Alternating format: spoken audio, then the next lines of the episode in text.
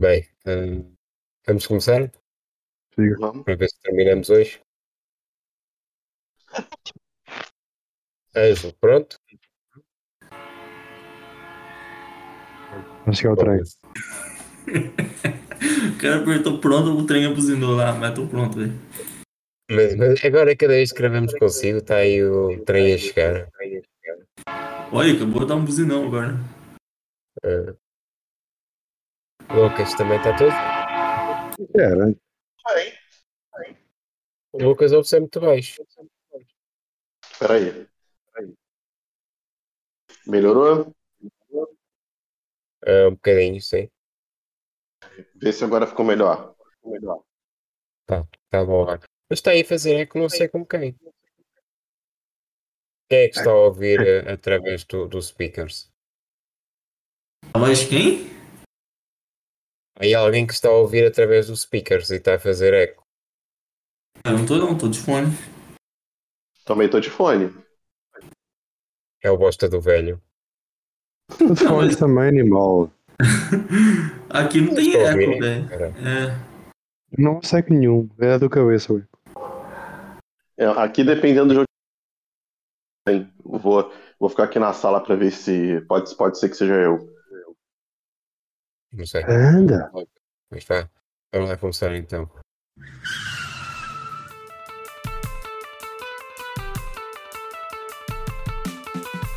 Olá, bem-vindos ao Reis Duques e Cenas Tristes, um podcast sobre Fórmula 1.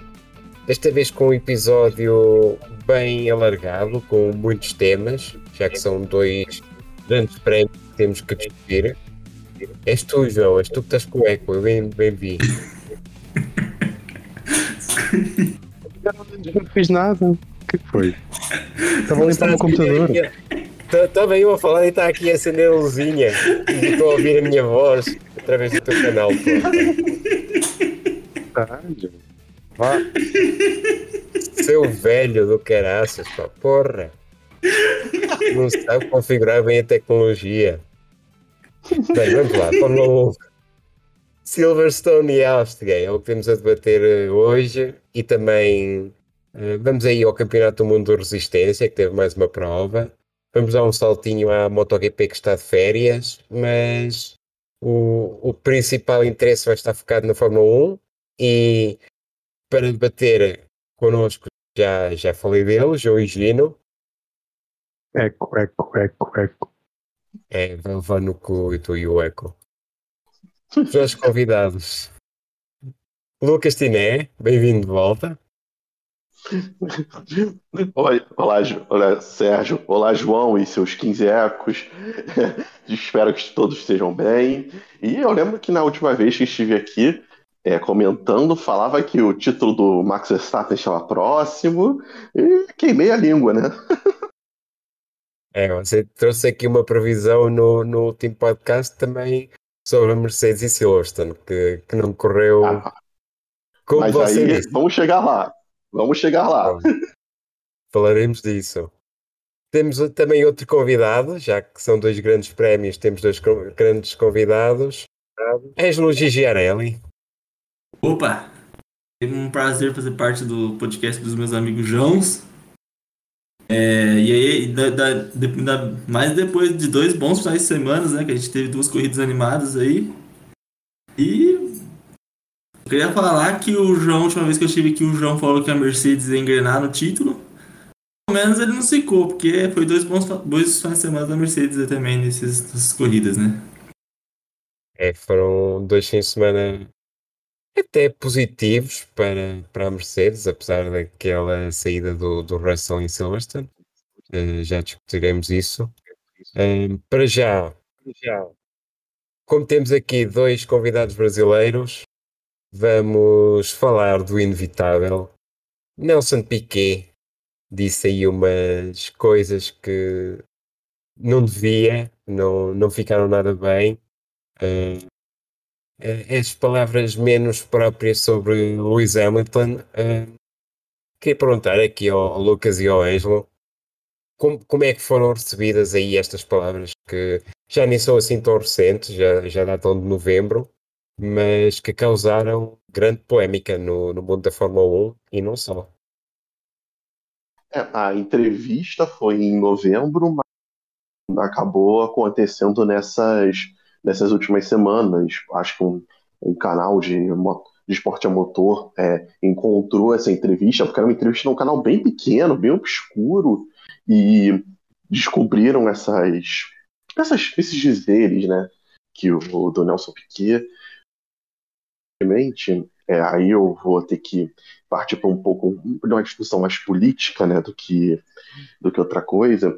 É um pouco do reflexo não só do, dos esportistas brasileiros que em boa parte ou assumem uma posição mais isenta ou assumem uma posição mais alinhada com o atual governo. Por exemplo, o senhor Nelson Piquet, que estava na parada de 7 de setembro, né, feriado da independência né, do Brasil, sendo motorista do, do, atual presidente da República. Então, vocês já podem imaginar, é, vocês, amigos portugueses, como é o alinhamento dele, como ele adora o, o Jair Bolsonaro. Então, não é, infelizmente, não é nenhuma surpresa, é só, é, como é que eu posso explicar? É só mais uma, é, mais uma atitude que é lamentável, mas não é inesperada. Além desse fato de não ser nenhuma surpresa, há um motivo de. Aqui a gente tem o Senna como um dos nossos maiores ídolos esportistas, né? O...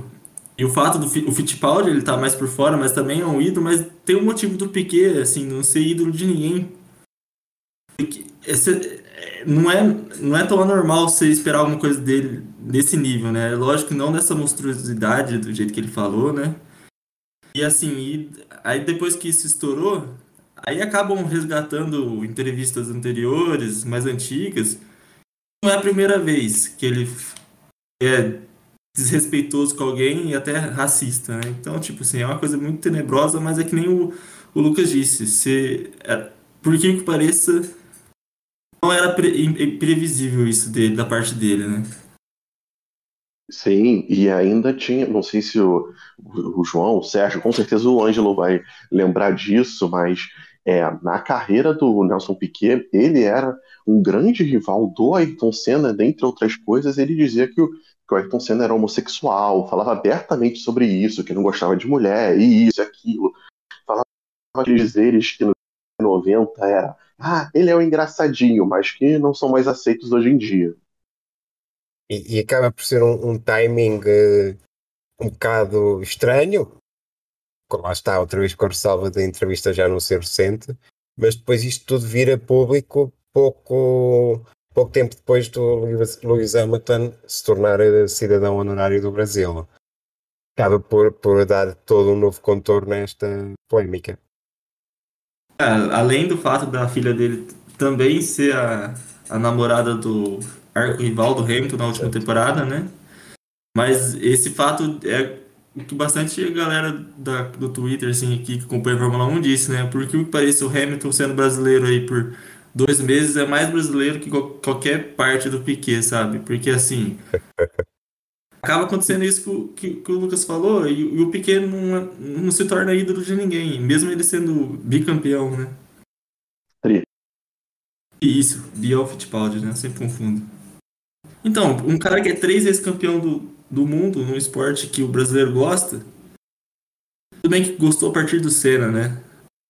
Mas ele se ele fosse uma pessoa do bem, ele seria muito bem, bem cotado aqui no Brasil como ídolo, mas a, a figura de ídolo aqui passa longe.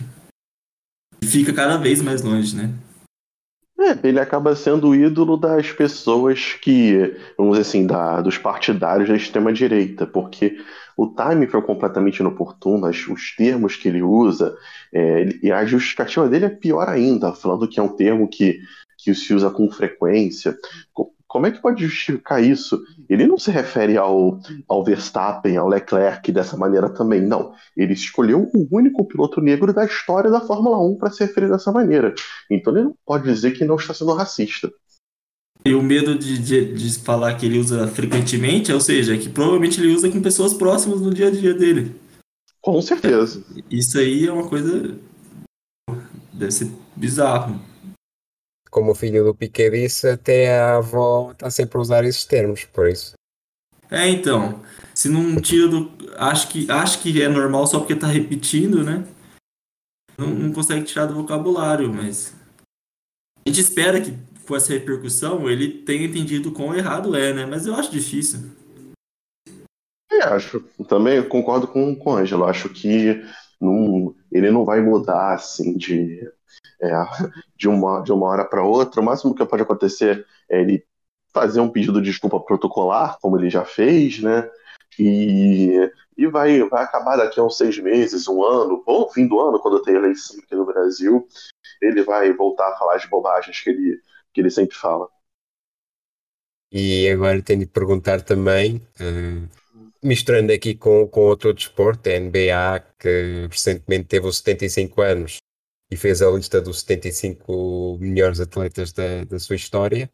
Fórmula 1 faz, 70, faz 75 anos na, em 2025.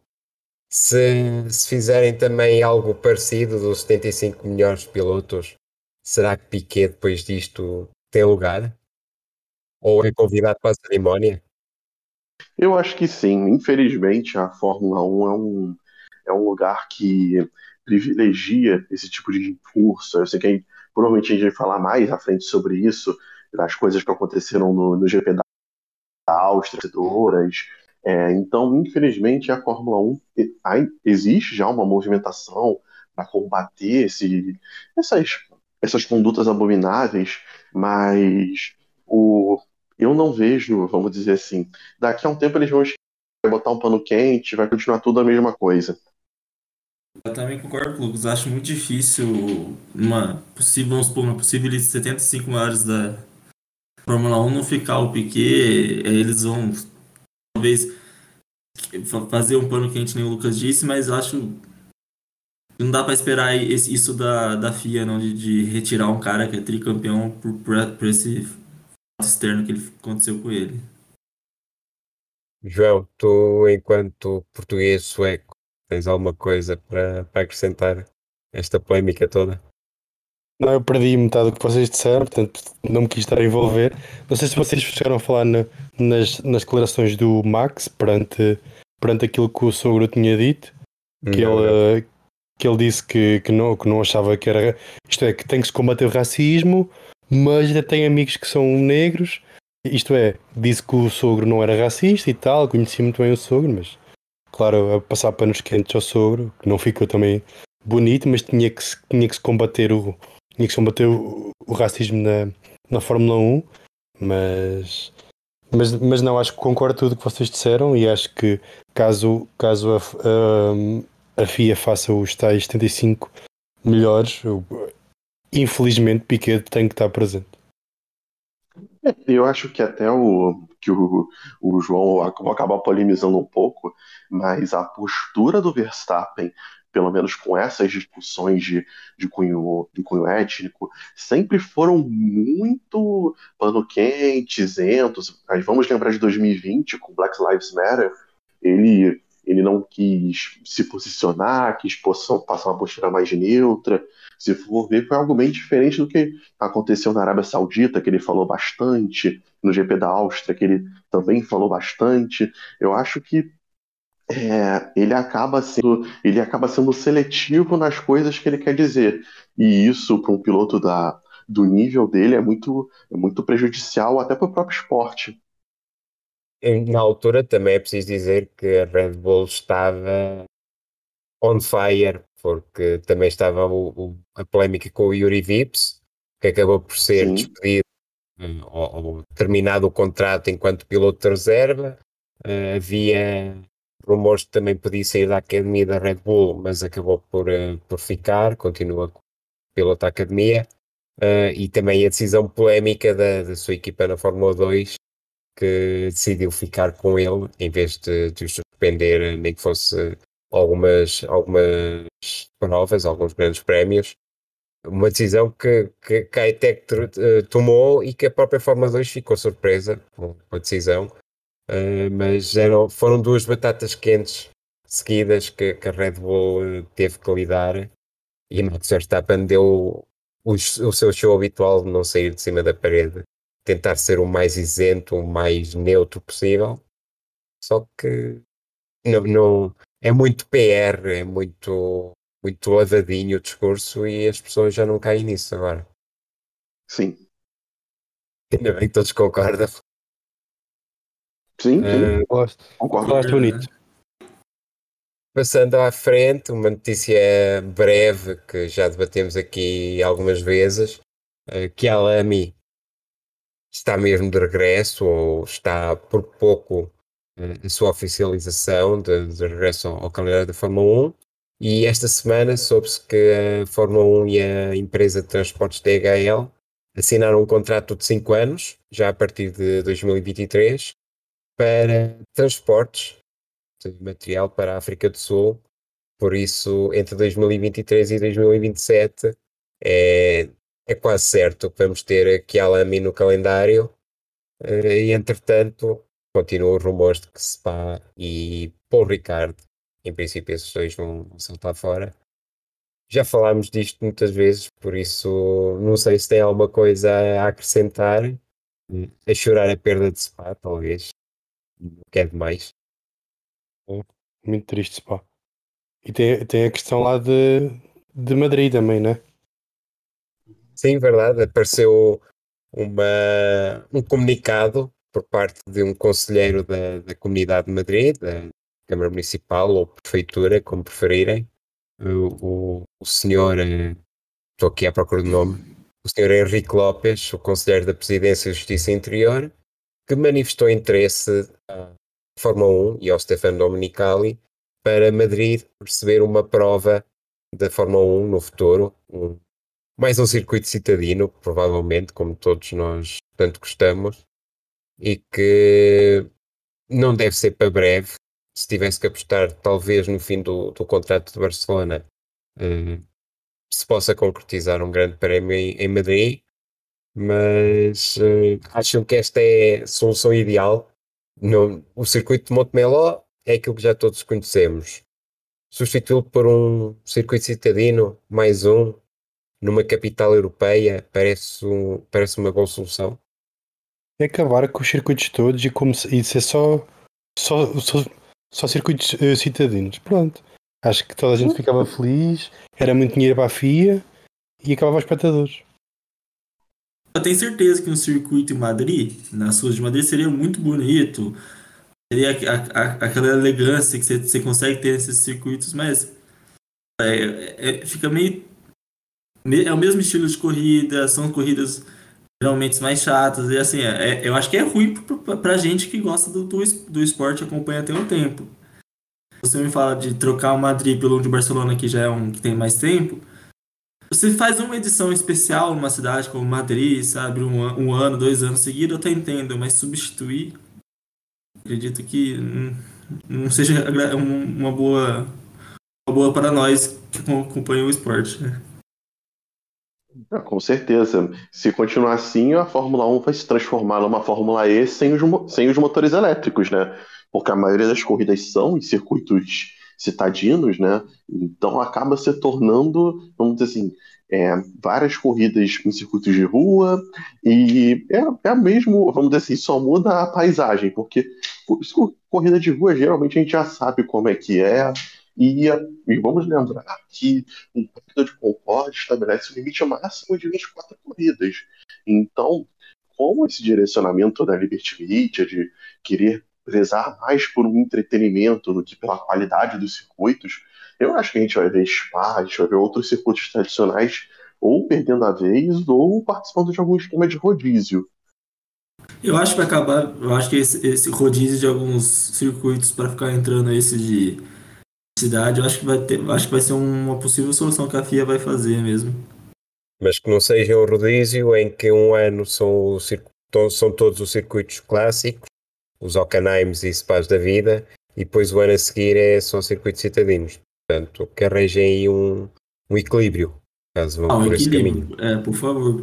Porque assim, se tivesse, vamos supor, ano que vem, tirasse o de Miami e colocasse outro, vamos pôr Madrid, aí fica tranquilo, um, um, dois, já tem Mônaco, né, já tem Baku aí.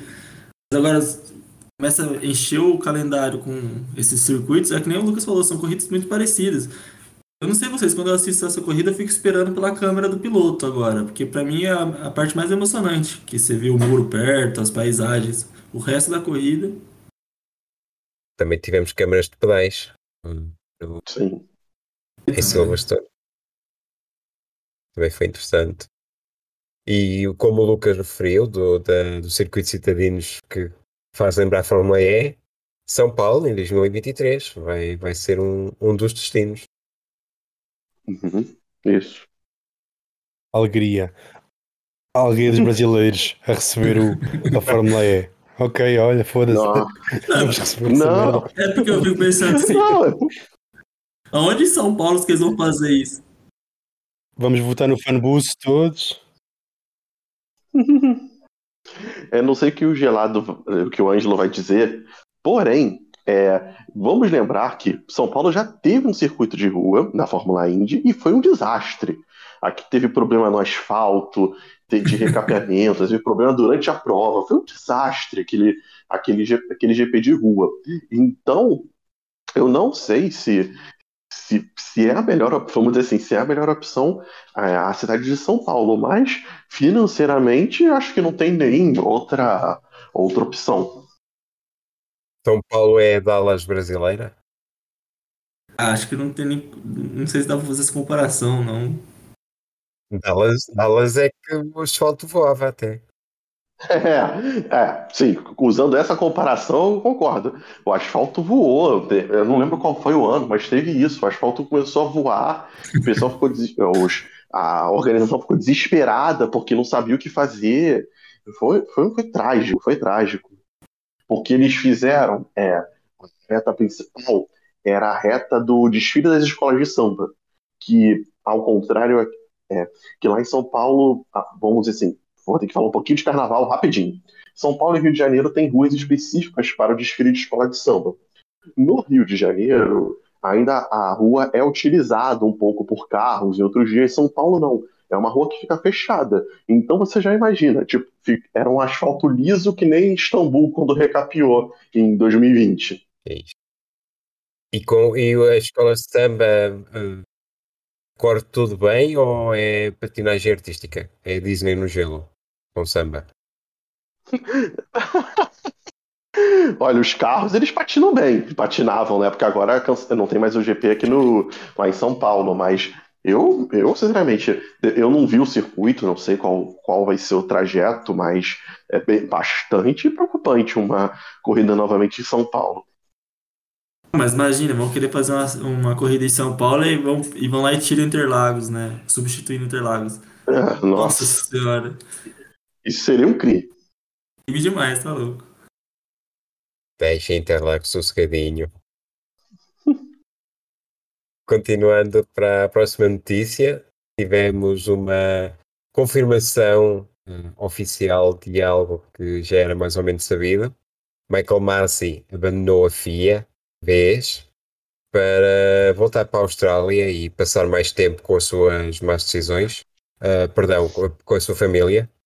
E é isso, temos o antigo diretor de corrida fora da, da FIA, depois de toda a polémica em Abu Dhabi. Uh, não que os novos diretores de corrida, tanto o Itches como o Eduardo Freitas, estejam isentos de críticas este ano, mas pelo menos Masi já é certo que não volta. Boas notícias por aí. Saudades. Injustiçado. A gente via, a gente vê, esse ano a gente vê quanto mais era bom. Achei o seu tom com, com Mazzi meio desrespeitoso, viu?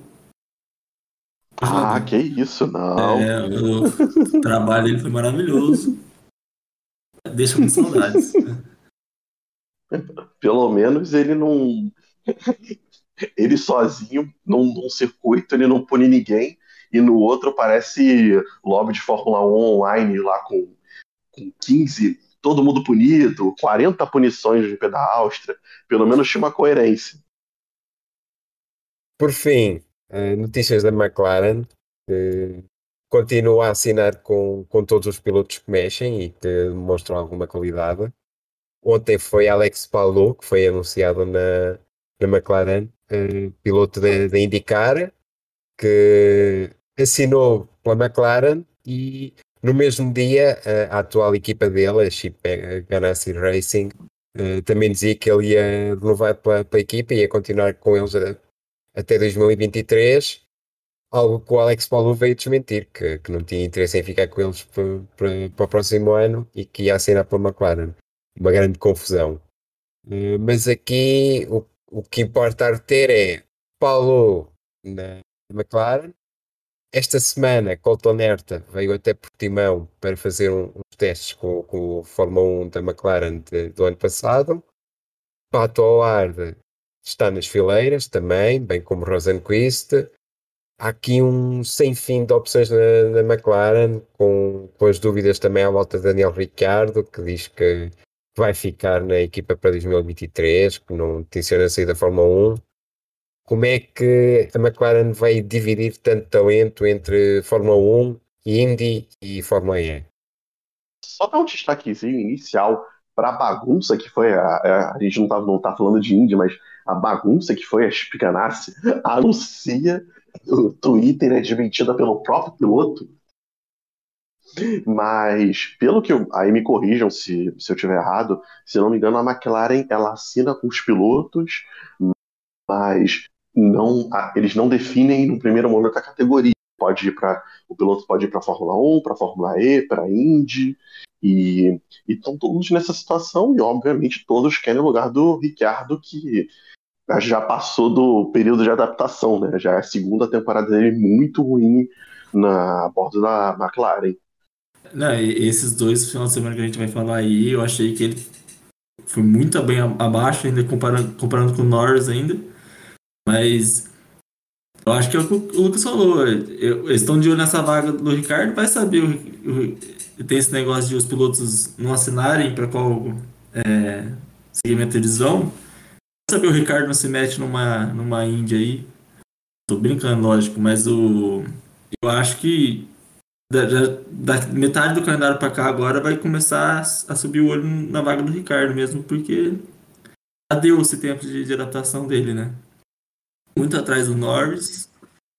E não me parece que vai, vai mudar isso, esse, esse nível de pilotagem que ele está tendo. O, o Zac Brown já vai dizer que ele tem contrato até, até 2023, portanto, mais um ano, mas depende do, do próprio piloto, isto é, assim piscando o olho ao Ricardo, se, se quiser sair, a gente também não vai fazer nada, mas, mas o Ricardo recebe 15 milhões de euros por ano e duvido muito que ele. Este, é, ele tem aquele. O que, o que é na, na Fórmula 1, na, na NBA, tem o, tem o player option, que ele vai, ele vai ficar, né? É, duvido que, que ele saia por muito, muito maus resultados que ele tem. A McLaren também não está a dar em dinheiro para o mandar embora.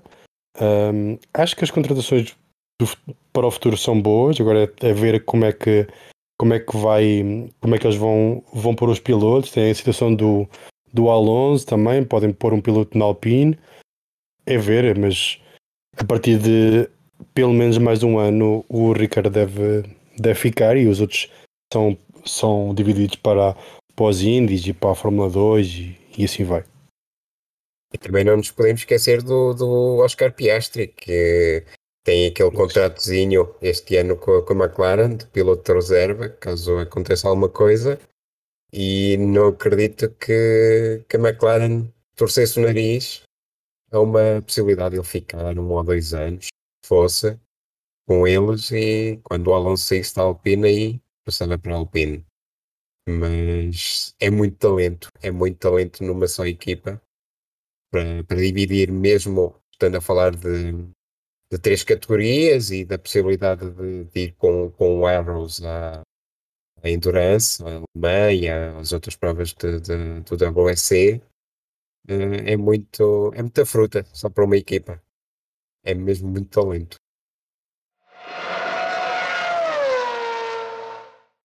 E bom, estão discutidas as notícias pré-grandes prémios. Agora temos dois para debater, começando por Silverstone, que foi talvez a melhor corrida do ano, o melhor fim de semana de, do que vai de época. Uh, acham que isto se deve a ser um circuito feito para aquelas coisas que chama corrida de automóveis. Faz diferença, né? Quando há, quando há um estacionamento gigante e é uma, uma pista em condições, faz logo a diferença. Uh, e como tu, disseste, foi uma foi provavelmente a melhor. Tivemos um back-to-back -back muito bom de, de provas, mas provavelmente Silverstone foi a melhor prova do ano. E, hum, e é isso. Ah, ah, eu acho que até agora foi. Acho que 90% das pessoas vão dizer que foi Silverstone. Foi até, o, até a, a, a, classificação foi, deu uma emoção, uma emoção por causa da chuva, né? O fato do Sainz ganhar a primeira pole também foi bem. Acho que. Lógico que a gente vai, ainda vai discutir o acidente da, da largada também, mas são todos os fatores que fazem o final de semana inteiro ter sido melhor, né? É, Silverstone, viu, só para, para caráter de informação, desculpa Lucas, uh, o Sainz Tranquilo. conseguiu a primeira pole da carreira e a primeira vitória da carreira em Silverstone, por isso algo que ele já perseguia há bastante tempo, finalmente matou o borrego. Força Lucas. Não, eu só ia fazer uma observação, né? Quem diria que que circuitos como Silverstone iam gerar corridas boas, né? Poxa, a gente ficava esperando tanto de Miami, de Mônaco. Pô, quem diria que seria Silverstone a melhor corrida, né? Ninguém, ninguém esperaria tal coisa. Né? imagina, imagina quando chegar a Spa. Aí vai é. Se não chover. Tem aquele fato também que deixa o final de semana mais é, grandioso, que é bater o recorde, né? De de pessoas no final de semana não bateu? De público, né? É. Tenho quase certeza que sim. É. E, quase, e... o recorde do Latifi é 3. e alguns desses esses pilotos iam conhecendo, iam conhecendo o carro do Zu de perto. O Alfa Romeo ia entrando, ia, ia entrando para a bancada. Nossa, ah, que podemos, susto. Podemos falar desse acidente. Aliás, Silverstone teve dois acidentes bem aparatosos, no, um no sábado, outro no, no domingo. Sábado foi com Nissani, que fez uma asneira típica das dele, ao empurrar Denis Ogger para, para fora da pista.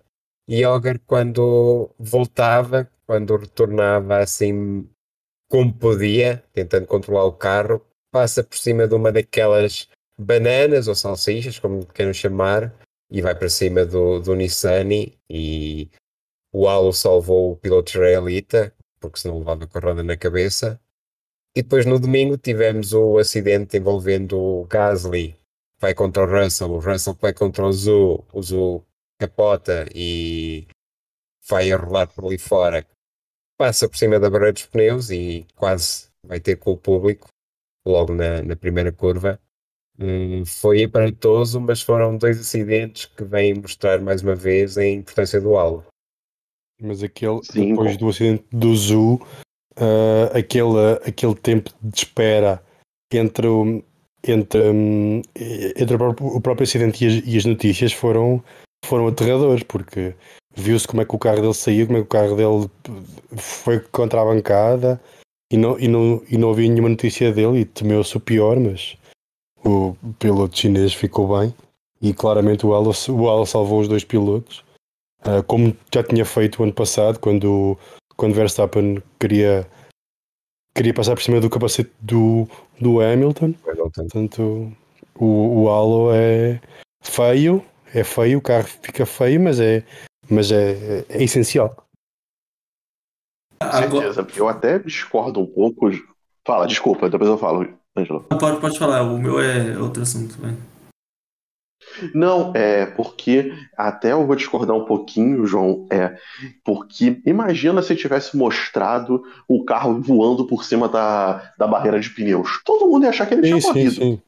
Claro, claro, mas então... é, é, só aquela, aquele tempo, não, não era questão de mostrar, a questão é que aquele tempo que fica, sim ficamos todos a pensar no pior. Já vimos o que, o que aconteceu com o Senna, com, com outros pilotos que já que tiveram, não tiveram tanta sorte, portanto, teme sempre o pior. É, eu acho. Eu, eu entendo esse tempo e a, a, o fato de não poder passar as imagens na transmissão, até que os primeiros vídeos foram surgindo no Twitter, né, em, em outros, outros lugares. Mas eu acho muito interessante isso que quem dá a primeira notícia sobre o piloto é a equipe médica ou a equipe, no caso da, do, do Zou, a, Haas, é, a Alfa Romeo, né? Então eu acho, eu, eu, acho esse protocolo bem, bem interessante, assim, para evitar o, o pior, assim, a propagação, propagação de notícia errada também. Mas agora que a gente sabe que o tipo o, o, o Zou ficou bem, né? Até que o álbum chegou a ficar pior por causa que ele bateu de, de 90 graus no muro, né?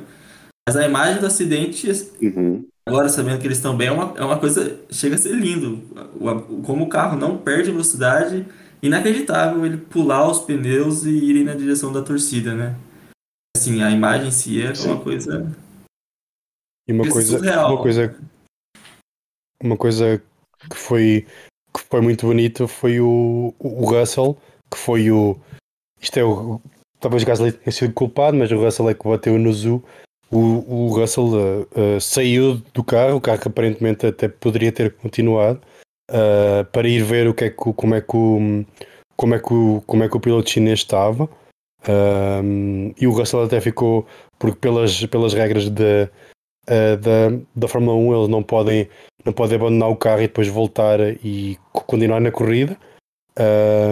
mas eu, foi uma, uma excelente ação do, do Russell a, a ver se o colega de, a profissão estava, estava viva e estava tudo bem.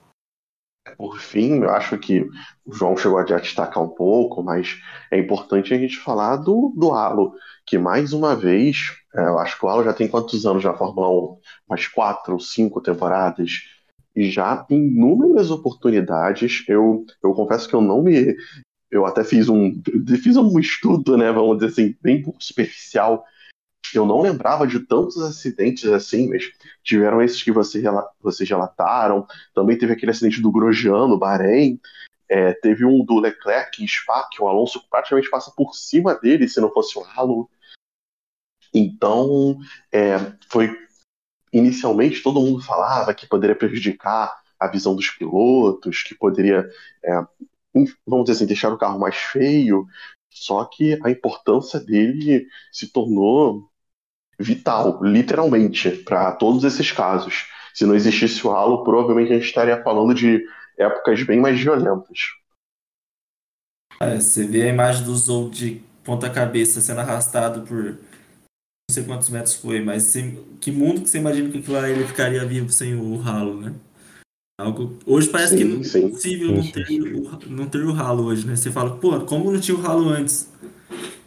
Mas, o, é... o, estranho é, o estranho é como é que não morreram mais pilotos nos anos 80 e, e 70, aqueles acidentes. Eu lembro-me de um acidente, já não sei onde foi, mas o Damon Neal, o carro dele voou literalmente e, e ele caiu de ponta cabeça, como vocês dizem, e, e, e saiu, saiu mais ou menos bem, né? Uh, é, foi, é um milagre não terem morrido mais, mais pilotos. Já vamos bem longe daqueles tempos em que os limites de pista de Spa, por exemplo, eram eh, arame farpado, onde gente perdeu literalmente a cabeça. Mas eh, se por um lado temos que destacar o halo, uh, também há aqui outros problemas de segurança que ficaram provados com, com esse acidente do Zoo. Um que é pouca distância entre a barreira de, de pneus e a, e a bancada do público era muito estreito aquele espaço e o, e o carro ficou ali enfiado e foi muito difícil extrair o, o, o zoo. Uh, claro que estava tudo bem, felizmente, deu para esperar, deu para fazer as coisas com calma, mas se fosse algo mais grave, uh, era muito mais difícil conseguir extrair o, o piloto com segurança e com, com todos os cuidados necessários. Uh, e outro, ainda com, com a parte do, do, do carro tirado do, do avesso, aquela barra superior do carro que serve de entrada de ar uh, ficou completamente desfeita. E uh, essa, essa barra é suposto uh, servir de segurança exatamente quando os carros capotam, além de servir de entrada de ar, também, de, ser uma, uma maneira de, de, de escoar o ar, também serve de segurança caso os carros, os carros virem. E o que vimos ne, neste caso é que o, a barra do Alfa Romeo ficou completamente espalmada, enquanto olhando para um acidente do género, como foi o do Kubica no, no Canadá, também ficou patas para o ar, a barra aguentou. Por isso há aqui dois, duas questões importantes. Primeiro, a distância da, da barreira de pneus para, o, para a vedação e a outra que é a barra de, de, rotação dos carros, que se calhar não é um material tão bom quanto se pensava, ou pelo menos quanto devia ser. Devia ser mais resistente, talvez. Sim, sim. E complementando, teve a questão da invasão da pista, né? A pista foi invadida na volta inicial, só que com a questão do acidente do Zul já, já teve bandeira vermelha, mas já não é a primeira vez, né, que Silverstone é invadida por, por populares, torcedores, malucos, né, vamos dizer assim, mas é uma falha muito grave de segurança que, digamos assim, é, é, é, claro que é muito ruim comparar uma coisa a outra, mas se não tivesse acontecido o acidente do Zul, como é que seria? Os carros passando a 300 por hora e, uns, e umas 5 ou 6 pessoas sentadas no meio do circuito. É, aconteceu, aconteceu... falar mais disso, pois ia falar disso no, no, na volta à França. Na volta à França ontem aconteceu exatamente a mesma coisa, que ia um, um corredor ia, ia um, sozinho, ia escapado, e, e também uh, as pessoas uh, prenderam-se entre elas com, com, com algemas no, no pescoço, Portanto, e foi uma sorte não ter acontecido nada, porque o, esse, esse, esse, esse corredor ia escapado e ia atropelando. Isto aí é uma bicicleta. Portanto, provavelmente até ia causar mais dano ao próprio, ao próprio ciclista, mas em, e eles foram logo retirados e a corrida foi, foi parada. Uh, e se fosse em Silverstone, aí, isso seria muito mais grave, porque não havia como fugir os os, os pilotos de Fórmula 1 são ótimos, mas não, não tem assim tantos, tantos reflexos que conseguir desviar-se de não sei quantas pessoas que estavam na, na pista e não tenho certeza se o protesto foi, foi o mesmo na, na volta à França foi por causa de, de questões ambientais. Não sei qual foi o motivo de, de Silverstone mas foi, no é, foi. então pronto então, é a mesma, a mesma coisa e tende, tende, tende a acontecer mais vezes já aconteceu também na, na NBA um, aconteceu já no. Que se atuou ao poste em Memphis. Exato. Exato. E outra que se colou ao chão em, em Minnesota, eu acho, Minneapolis. Um, portanto, tende a acontecer cada vez mais e, e, foi uma sorte ninguém se ter magoado. Foi a, teve, essas, essas, essas, pessoas tiveram sorte do, do mesmo da bandeira vermelha do acidente do Zoo, porque porque podia ter sido podia ter sido muito grave mesmo. O mais estranho nessa questão de segurança é que já havia rumores desse protesto e de, dessa intenção do, dos de, desse, desses senhores ambientais que iam fazer alguma coisa no domingo. Portanto, sábado já se sabia que, que ia haver qualquer coisa e mesmo assim a segurança não resultou. E deixaram-nos entrar em pista, o que é estranho. O que é, o que é estranho é que, por exemplo, na, na volta à França tem sempre polícias nas estradas, mas é isto é, as pessoas estão à volta da estrada, metem-se à frente dos, dos corredores, é uma coisa mais ou menos normal. E são 150 km de, de extensão, não dá para. Exato, exato. E é, é, mais fácil eh, acontecer uma coisa dessas, mas em Silverstone eles têm que, têm que galgar barreiras, eles não estão à beira da, da pista, têm que. Isto é, acho que é têm, eles têm montes de comissários por todo lado e não, não viram o que se passou. Acho muito, muito estranho aconteceu e como é que eles conseguiram furar a, a barreira de segurança de Silverstone tão, tão facilmente, como tu disseste, como, por uma coisa que já era que já, que já tinham dito que, que poderia acontecer. Já era esperado e foi como eu falei, não foi a primeira vez. Em 2003 também tivemos uma invasão de pista, né, daquele padre que aqui no Brasil ficou mais conhecido por ter invadido a maratona em 2004, mas teve também uma invasão de pista. Na época, é, a corrida estava no meio, se não me engano, mas, ou seja, já, vamos dizer assim, estamos falando de quase 20 anos atrás que as falhas, as falhas reincidem. Aí eu pergunto uma coisa para vocês: se fosse um outro circuito que não fosse no, no berço do esporte a motor, quantos anos o quantos anos o circuito seria banido da Fórmula 1? Se É na- Arábia Saudita, salvava. Exato. Exato. Depende do dinheiro. Se fosse, se Infelizmente, fosse Spa, se fosse Spa era, era banido para sempre. Se fosse Paul Ricard era banido para sempre. Agora se fosse Miami, Jeddah, Baku, esse aí não, esse aí tem muito dinheiro e estava tudo, tudo, tudo tranquilo. Se fosse aqui em, em Interlagos, nunca mais. pô. Ah, sim. Nem quero imaginar se houver alguma manifestação pró-Ucrânia ou anti-Orbán na Hungria. Acaba, aquele circuito acaba, deixa sair do calendário para sempre. Mas o Urbano mata-os todos antes, antes deles, deles fazerem alguma coisa. Sim, tem É cruel, mas é verdade. E quanto ao fim de semana propriamente dito em pista, com, com carros a rolar, eh, no- na sua posição natural, eh, qual foi para, para vocês o principal destaque que não se chama Latifi? Ah, vou- acho que eu vou começar. Pô, que absurdo.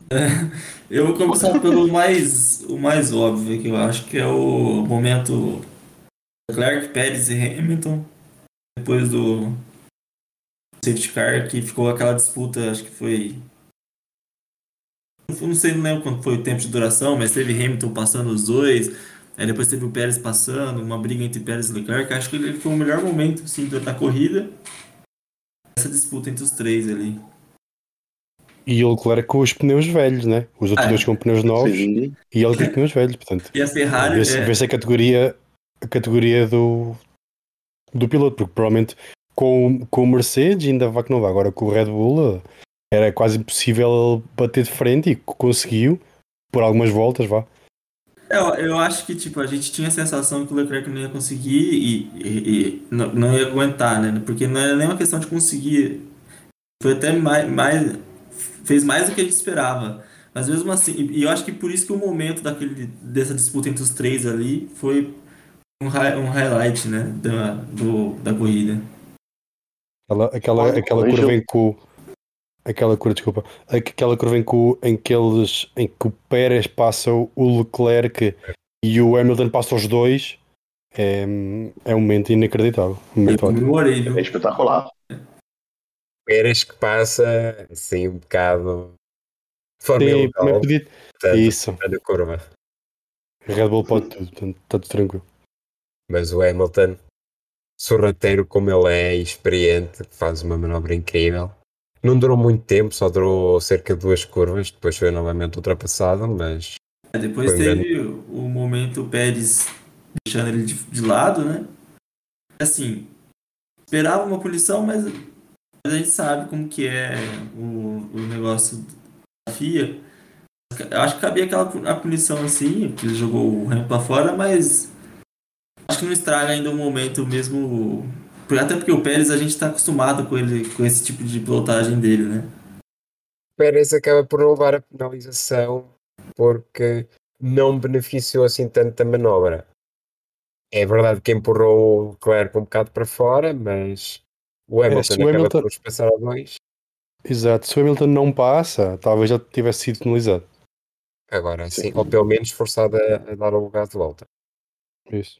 Mas temos de falar também do, do Leclerc, que, como o João disse, tinha pneus velhinhos no final da corrida. Temos de falar dessa estratégia da Ferrari, obrigatoriamente.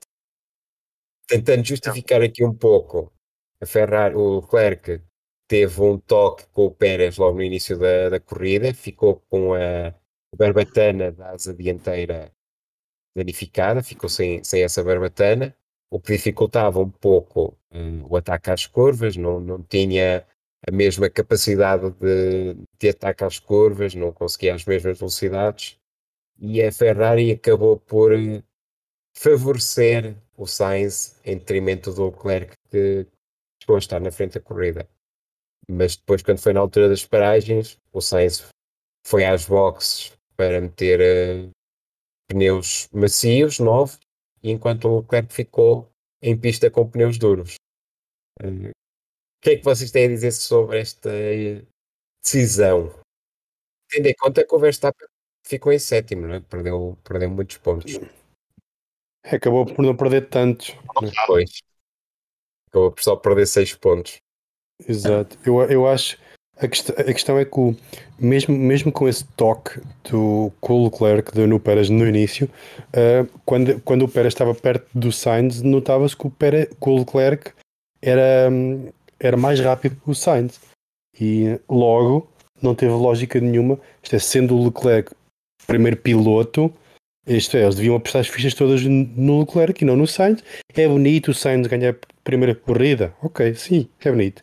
Mas o piloto principal e o que está a competir com o Max é o Leclerc e não o Sainz. E, e no fim de semana, n- num domingo mau para Red Bull, para o Max, no, no caso, o que, o- Leclerc ganhou foram apenas 6 pontos. Portanto, se, se a Ferrari não aproveita quando, quando, quando o Red Bull tem algum problema, quando é, isto é, estão a dar o, o, o campeonato ao Max, assim. Foi uma decisão, eu acho que pode achar no mínimo como infeliz, né? A, foi como o João disse, a Ferrari com o Leclerc, apesar do acidente, mantinha um ritmo de corrida bom, o Sainz não tinha chance de ultrapassar, e depois do. Foi o Ocon, né, que causou o safety car, é, chamar só o Carlos Sainz e manter o Leclerc com pneus, com pneus já gastos, né, foi nível da Abu Dhabi ano passado, com o Hamilton de pneus, pneus super gastos e o Verstappen de pneus novos. Foi por, por mais que o Leclerc tinha todo esse talento que a gente viu, que eu, eu concordo com o Ângelo, foi o destaque da corrida, essas últimas voltas.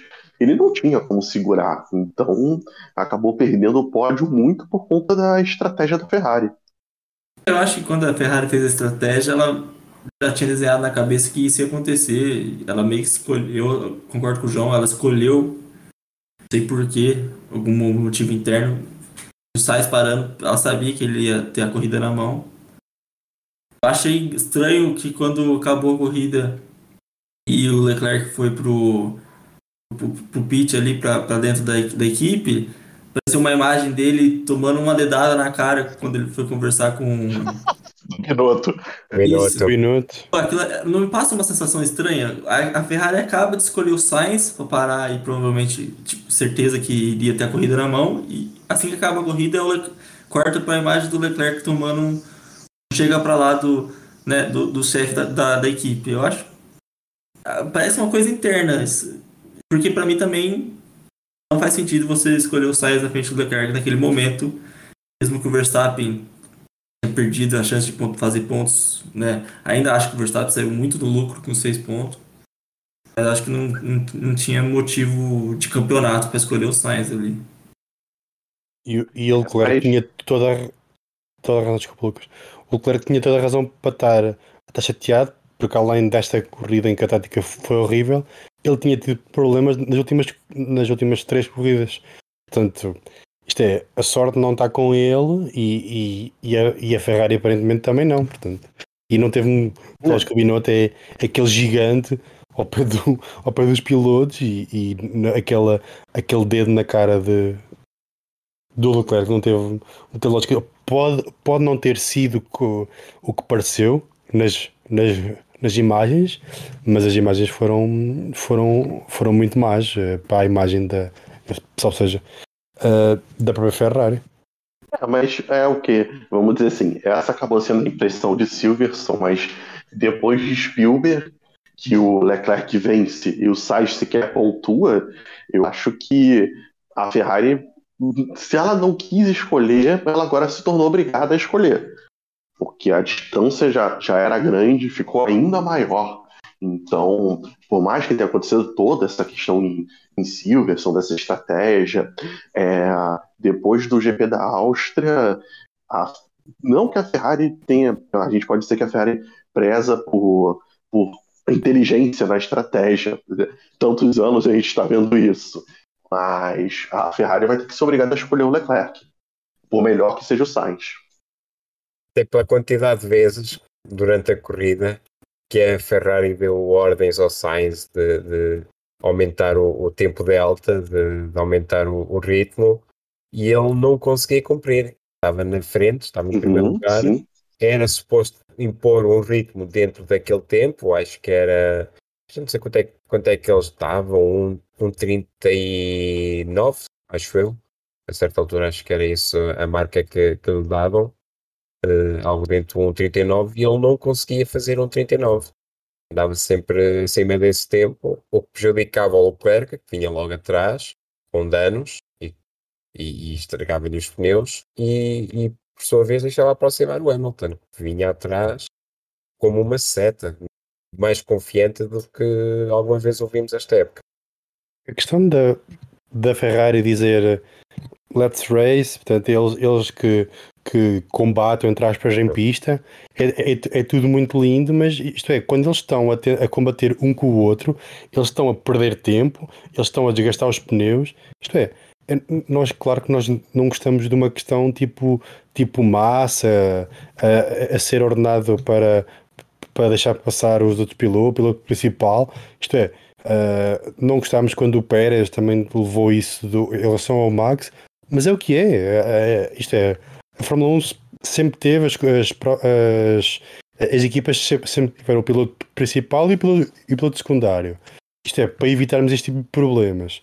A Ferrari não quer entrar nesse, nesse jogo e, e, e parabéns, conseguiram que o piloto principal, entre aspas, dele uh, não, não, não ganhasse pontos quase nenhum ao, ao Max e, e vimos o Sainz ter azar na Áustria, mas, mas vimos o, isto é mesmo, mesmo em Silverstone, vimos o quão melhor piloto o, o Leclerc é. É, e o. E acaba que. É, como você falou, João. Vamos dizer assim, é claro que o ideal é que não tem esse jogo de equipe, essas coisas, mas chega uma altura do campeonato que as equipes precisam escolher. E ainda mais se pegar com comparação a Red Bull, que todo mundo sabe que o Verstappen vai ser o, o piloto preferencial, né? Desde a primeira até a última corrida. Então, a Ferrari, vamos dizer assim, acaba optando por uma postura de ah, os dois pilotos podem disputar posições, acaba prejudicando ela mesma no campeonato, não de construtores, porque os dois acabam pontuando, mas no campeonato de pilotos, que é o, vamos dizer assim, que é o mais chamativo. Eu acho Engraçado que depois acabou que ela foi penalizada com o GP da Áustria, na teoria, né? Porque se ela escolhe o Leclerc em Silverstone, o Leclerc ia estar bem melhor na, na, na disputa pelo de piloto. Mas é o que o Lucas falou, na de construtores, a mesma coisa quase, né? A gente pode dizer que é até a mesma coisa. Eu acho até legal essa ideia, ó, a gente não escolhe piloto, mas, cara, eu acho que você não ajuda na moral do, seus, do seu piloto 1, que é o Leclerc. Agora eu acho que o falou, tem, vai ser obrigado a escolher ele. E, e é, o que, é o que tem, é o que o João 2 falou. O João falou também. Se, a, a, a Red Bull nunca teve problema de reconhecer o Verstappen, a Mercedes nunca teve problema. Agora, é, ano passado, é, na época do Rosberg até teve, mas é porque o Rosberg se mostrou um ano ali no nível, né? Mas sempre foi o Hamilton também, então, tipo, acho que falta pulso da Ferrari. E o, e o Rosberg acaba até sendo uma situação excepcional, porque o ano que ele ganha, ele vence as cinco primeiras corridas em sequência. Então, meio que não tem como. Ó, senta que você é o segundo piloto. A Mercedes teve que administrar a rivalidade que acabou favorecendo o Nico. Deixa a decisão mais fácil, né? Ah. Uma construtora germânica favorecer o piloto alemão não é assim tão surpreendente. Também, também, de fato. Olhando para o, campeão em título e atual líder do campeonato, Max Verstappen teve uma corrida complicada, com gestão de pneus, com depois uma peça do, do Tsunoda que ficou presa na, na traseira do Red Bull e que dificultou muito a, a vida ao, ao Verstappen. E depois, o, ao fim, houve aquela luta com o Mick Schumacher, que foi ali no, nos limites também. Se já falámos aqui de penalização para, para o Pérez, que, que não teve, o que dizer do Max na, na luta com o Mick?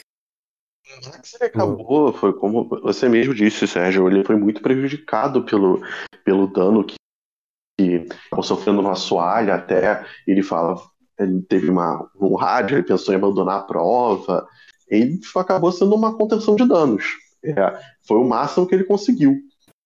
Impressionante o tamanho da peça do, do, do Alpine debaixo do, do Red Bull. É impressionante como é que, como é que o. Isso, sim, do, do AlphaTauri, exato. É, é impressionante como é, que o, como é que o Red Bull conseguiu chegar ao fim. Talvez não, não concordo tanto nessa questão do, do Max com o Mick, acho que foi mais. Foi mais quem é que teve mais unhas. E acho que, claro, que o Max é o, piloto, é o melhor piloto, mas foi, foi uma boa. O Mick está. Parece um piloto diferente, devemos falar dele. Um, e foi uma boa, uma boa disputa.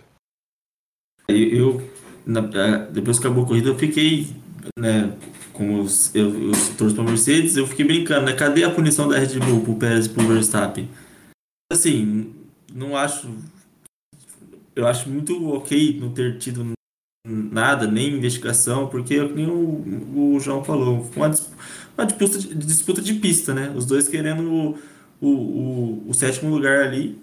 Eu acho que também é, chega a ser muito inacreditável que aquele carro da Red Bull chegou no fim, aquela peça, e eu, eu sempre falo como, como o resultado foi tão, ainda foi tão positivo, porque seis pontos, a gente viu ano passado como pode ser importante, e, seis pontos assim, você consegue tendo um problema, aquele momento que o carro dele desacelera, que o, o, o Leclerc passa em frente, pro, pro, torcedor da Ferrari, aquilo ali é o campeonato voltando, né? E, e mesmo assim a Red Bull arrancou seis pontos pro carro dele, então... E além disso, mete o Pérez em segundo, também é é importante porque ajuda para, para a luta do, do vice-campeonato, porque o Pérez não está assim tão longe do, do segundo lugar. Parece que estava em último. Além, é, além do domínio dos construtores. Sim, o Pérez recupera de, de, de último para. Do último, foi uma corrida incrível do Pérez. Teve ali sorte com os pneus quando foi o safety car, mas, um, mas foi uma corrida excelente dele de de último, quando ele teve que trocar a asa para, para segundo, foi, foi inacreditável. E quanto à Mercedes, Lucas, agora é você que tem que dar explicações. Disse aqui que eles iam lutar pela vitória, não ficaram assim tão longe por causa do safety car, mas, mas Hamilton acaba em terceiro sem, sem conseguir esse ritmo para, para segurar o, o Cheque Pérez. O, eu, sinceramente, acho que se não tivesse acontecido o safety car, o Hamilton, não, não vou dizer que ele venceria, claro, mas ele estava num ritmo mais rápido que as Ferraris, ou no mesmo nível, então ele provavelmente poderia disputar uma segunda posição, talvez chegar mais perto. Só que aí com o safety car embaralhando tudo, é, o melhor carro, todo, é, acho que não tem nenhum problema falar isso, né? O melhor carro é o da Red Bull, então o Pérez ali próximo dos dois, ele iria ultrapassar, vamos dizer assim. O Pérez também é um ótimo piloto, então ele acabou levando vantagem pelo safety car, mas acho que se não houvesse, o Hamilton disputaria a vitória. Palavras fortes. Concordei. Palavras fortes. E assim, eu, eu tava, tava mais otimista também, se não tivesse o o, o, a batida do Ocon, o safety car. Não sei se disputaria a vitória, mas eu acho que eu tava otimista com o segundo lugar, viu? Assim, a, ainda acho que o terceiro lugar foi ótimo resultado para a Mercedes. A Mercedes a Mercedes está aproveitando quando tem problema com a Red Bull Ferrari para conseguir esses pontos. Mas não ficou tão longe da vitória como como você está tentando jogar para cima do Lucas, viu, João Dois? Que eu acho, igual eu falei, a Mercedes teve dois bons finais de semana. É que o Russo saiu nesse, o Russo saiu no, no GP de, de, de Silverstone, acabou saindo na primeira curva, né, na, na, na largada. Sim. Mas ele teria. Teria também qualquer coisa. Qualquer coisa. Ah, perdemos. Mas, mas acho que eu, eu acho que o Angelo deve ter deve falar que o que o Russell também ele provavelmente chegaria no top 5, porque o, Verstappen ele acabaria atrás, então ele acabaria na posição que terminou ou à frente, depende muito de obviamente a gente está usando muito C, mas o Russell conseguiria um top 5, que nem ele conseguiu na Áustria, que nem ele consegue em, quase todas as corridas. Mas mas acaba que a Mercedes melhorou muito. Vamos pensar como é que era o carro da Mercedes nas primeiras provas, Bahrein, Emília-Romanha. Era, agora ela é de fato a terceira melhor equipe e está sempre aproveitando os erros, as quebras dos outros das, das outras equipes. E também agora tem o soalho flexível, que tanta polémica Sim. já causou com, com outras eh, equipas no, no pelotão que não gostam muito dessa inovação, acham que é mudar um pouco as, as regras a meio do jogo e favorece bastante a Mercedes. Desculpa, desculpa. Será que. Faz mal, está tá de volta hoje. Deu O, o Lucas estava aqui, estava aqui a defender, estava aqui a defendê-lo e a sua opinião sobre o, sobre o Hamilton. E eu trouxe à conversa os fundos flexíveis que, que a Mercedes agora apresentou e que tanta polémica tem causado. Será que vamos ter aqui mais jogos de bastidores por causa disso? Com Red Bull encabeçando os, os adversários a esta, a esta inovação? Jogos de bastidores vai sempre haver, né? E vão sempre haver críticas, vão, vão sempre haver choros para cá e para lá. Portanto, não, não, é, não é nada de novo, nada que não, que não tenha acontecido já muitas vezes. Portanto, É, nada fora do jogo político da Fórmula 1. Eu acho que isso. vai, vai continuar esse, esse, esse jogo que a gente tá vendo aí. Não vejo muita mudança, não. Agora, a paragem de verão pode, pode trazer muitas novidades acerca de, destes regulamentos feitos assim ao meio da, da época. Causam muita, muita confusão e muita contestação. Ainda sobre Silverstone, tivemos aqui um Alonso em quinto lugar, ele que bem tentou espreitar ali aquela luta entre o, o Leclerc, o Hamilton e o Pérez, mas o Alpine não dava para muito mais. Tivemos os dois A's nos pontos.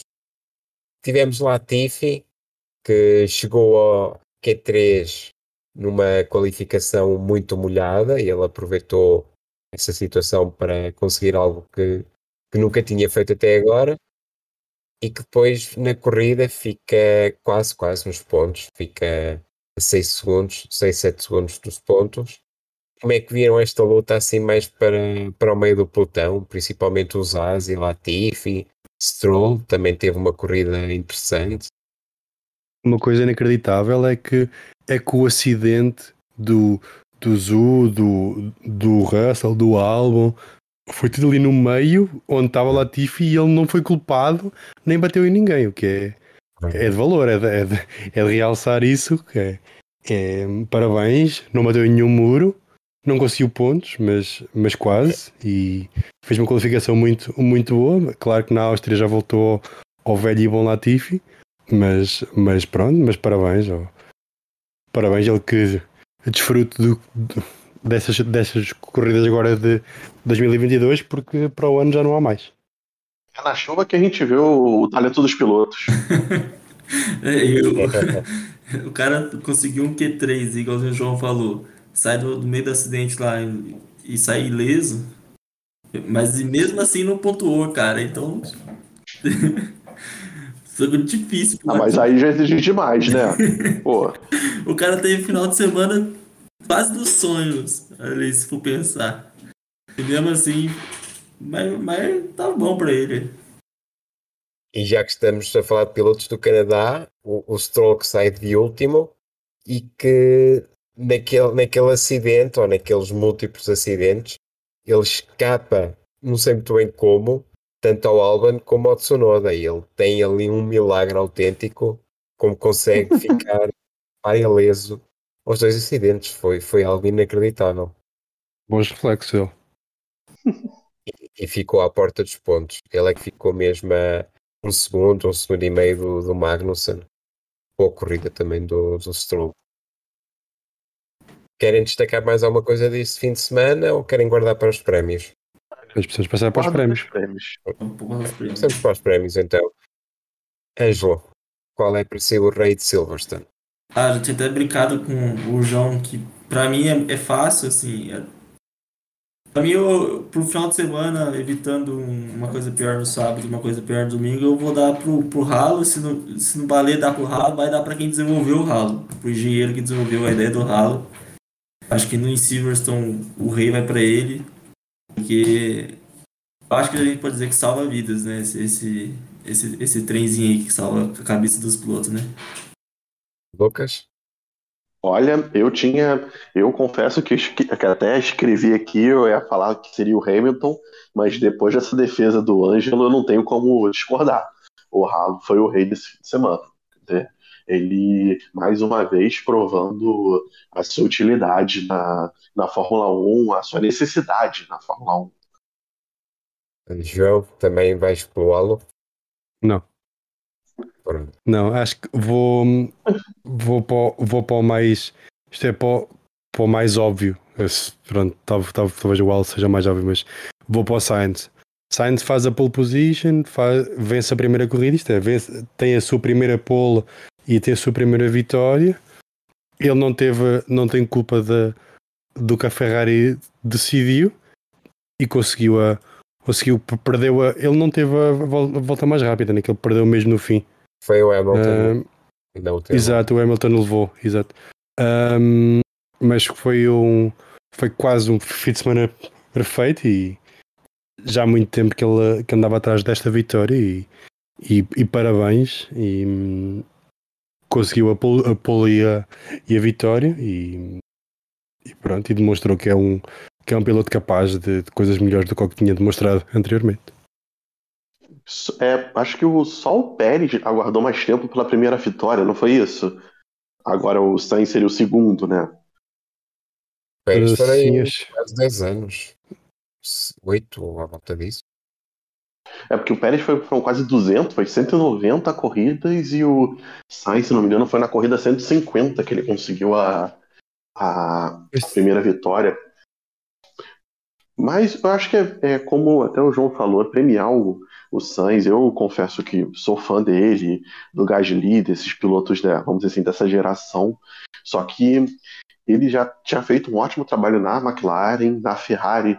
Ano passado ele foi bem, apesar dos pesares. Ele terminou na frente do Leclerc muito pelos problemas que o Leclerc teve no carro, mas o Sainz merecia essa vitória. Ele, ele é muito bom piloto para pressão que estava em cima dele esse ano. Eu também acho que ele, ele, ele, ele seria um piloto que seria triste não ter pelo menos uma vitória na, na carreira, sabe? Conseguiu-a e, e logo no fim de semana, ou poucos dias antes, de o pai sofrer um acidente um bocado também espalhatoso, que, que complicado no, no Rally Extreme na Sardenha. Uma estupidez de, de outro piloto que, que lá andava, o Tom Christopherson, e o, o, o Sainz Sénior, neste caso, ficou pernas para o ar também, levou uma, uma, um estouro assim de lado, foi algo assustador.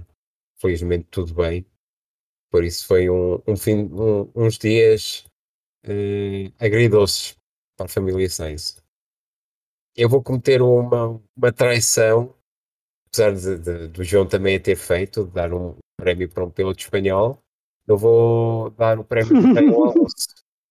Não, pera, para Por quem? isso, para o Alonso. Hã? Ah, não, não. Que Não isso? posso? Você vai dar o prêmio Não pro, posso. pro espanhol? Traidor. É, vou dar um prémio para o espanhol, é verdade. Não, o Alonso é, é impressionante o que ele consegue extrair do, do Alpine, que é só o quarto, muito provavelmente quinto melhor carro do, do pelotão, e ele consegue estar lá na luta, sempre na frente, eh, consegue chegar eh, às traseiras do- dos Ferraris e do Red Bull. Eu acho que também passa muito por, por jogos mentais, porque quando um piloto como o Pérez ou como o Leclerc ou como o Hamilton vem o Alonso no, no espelho, eles ficam logo aflitos. O que é que pode sair dali? O espanhol é impressionante o rendimento que ele consegue tirar de um carro que não é assim tão bom. E o Alonso, este fim de no fim de semana de Silverstone, aliás, faz uma qualificação boa à chuva, sétimo lugar, Sim.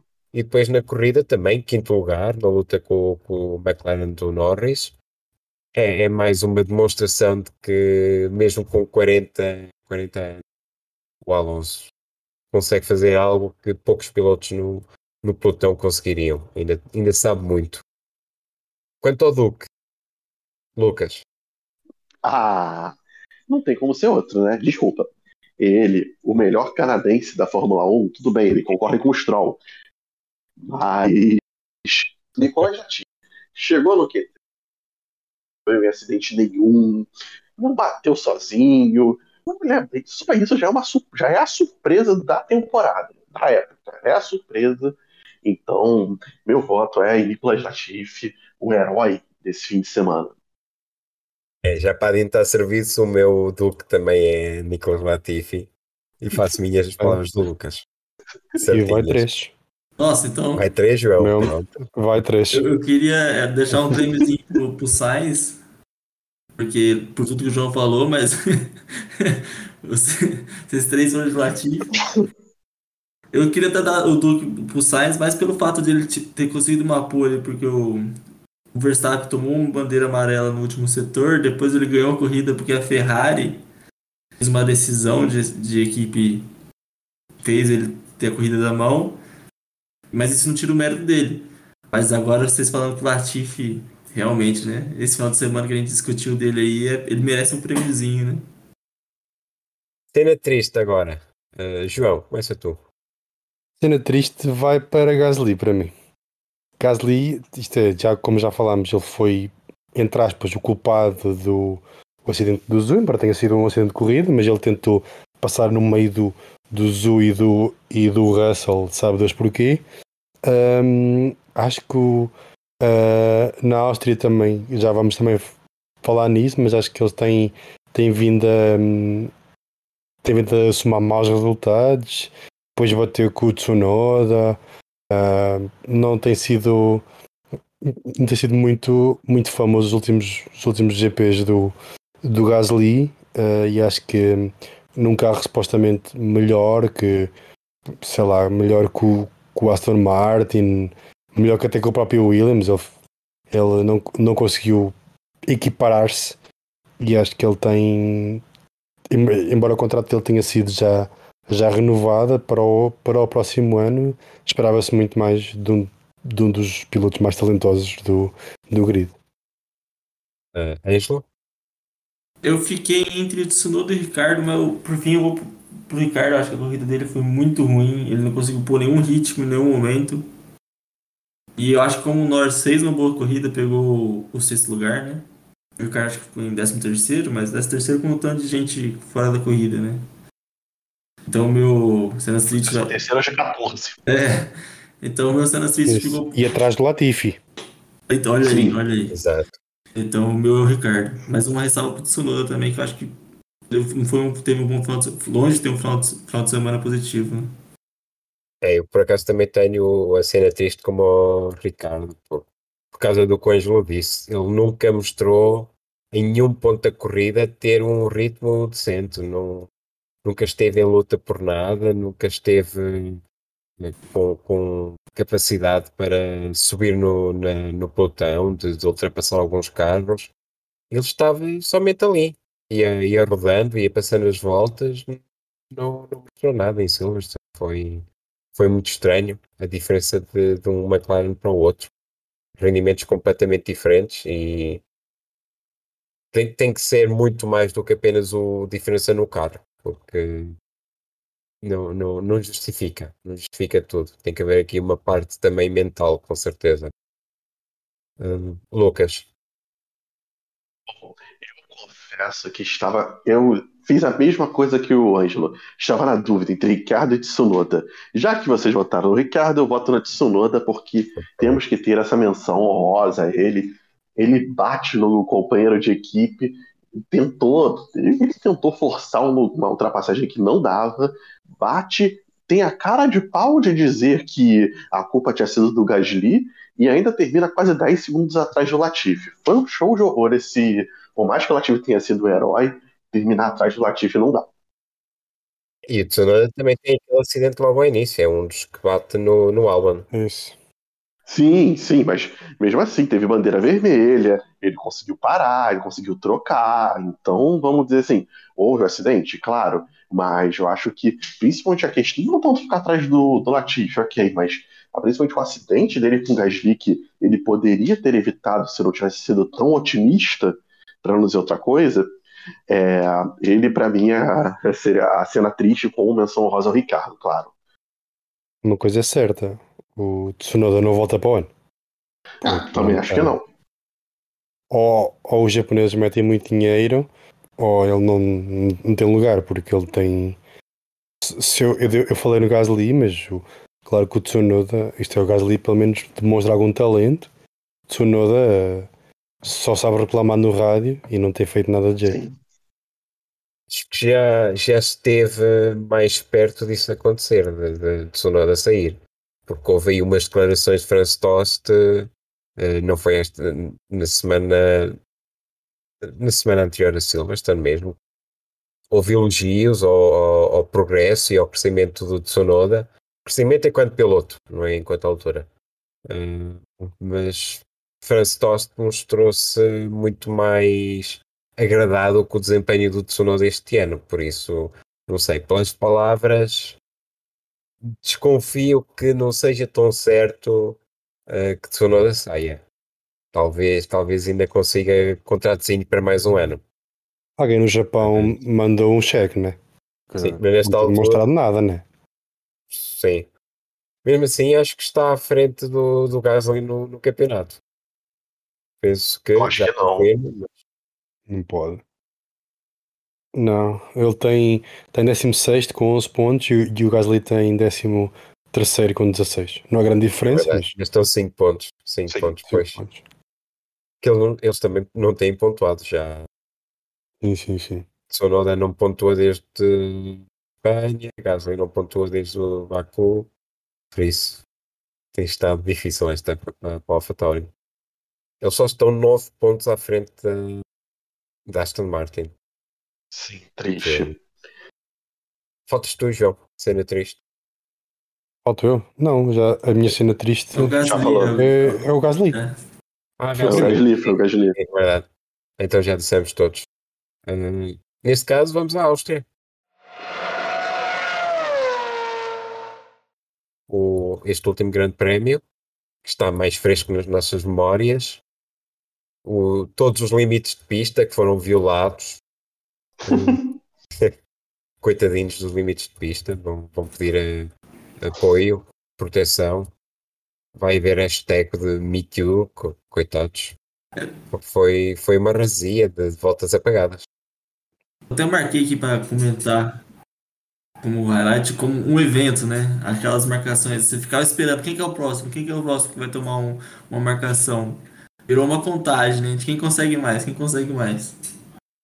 É, e, e a falta de critério, né? É, vamos pegar Silverson como comparação, é, por mais que é, a gente concorde que o Pérez e o Max não deveriam ter sido punidos e outras situações também, mas enquanto numa corrida o piloto acaba sendo forçado para fora da pista, não existe punição nenhuma.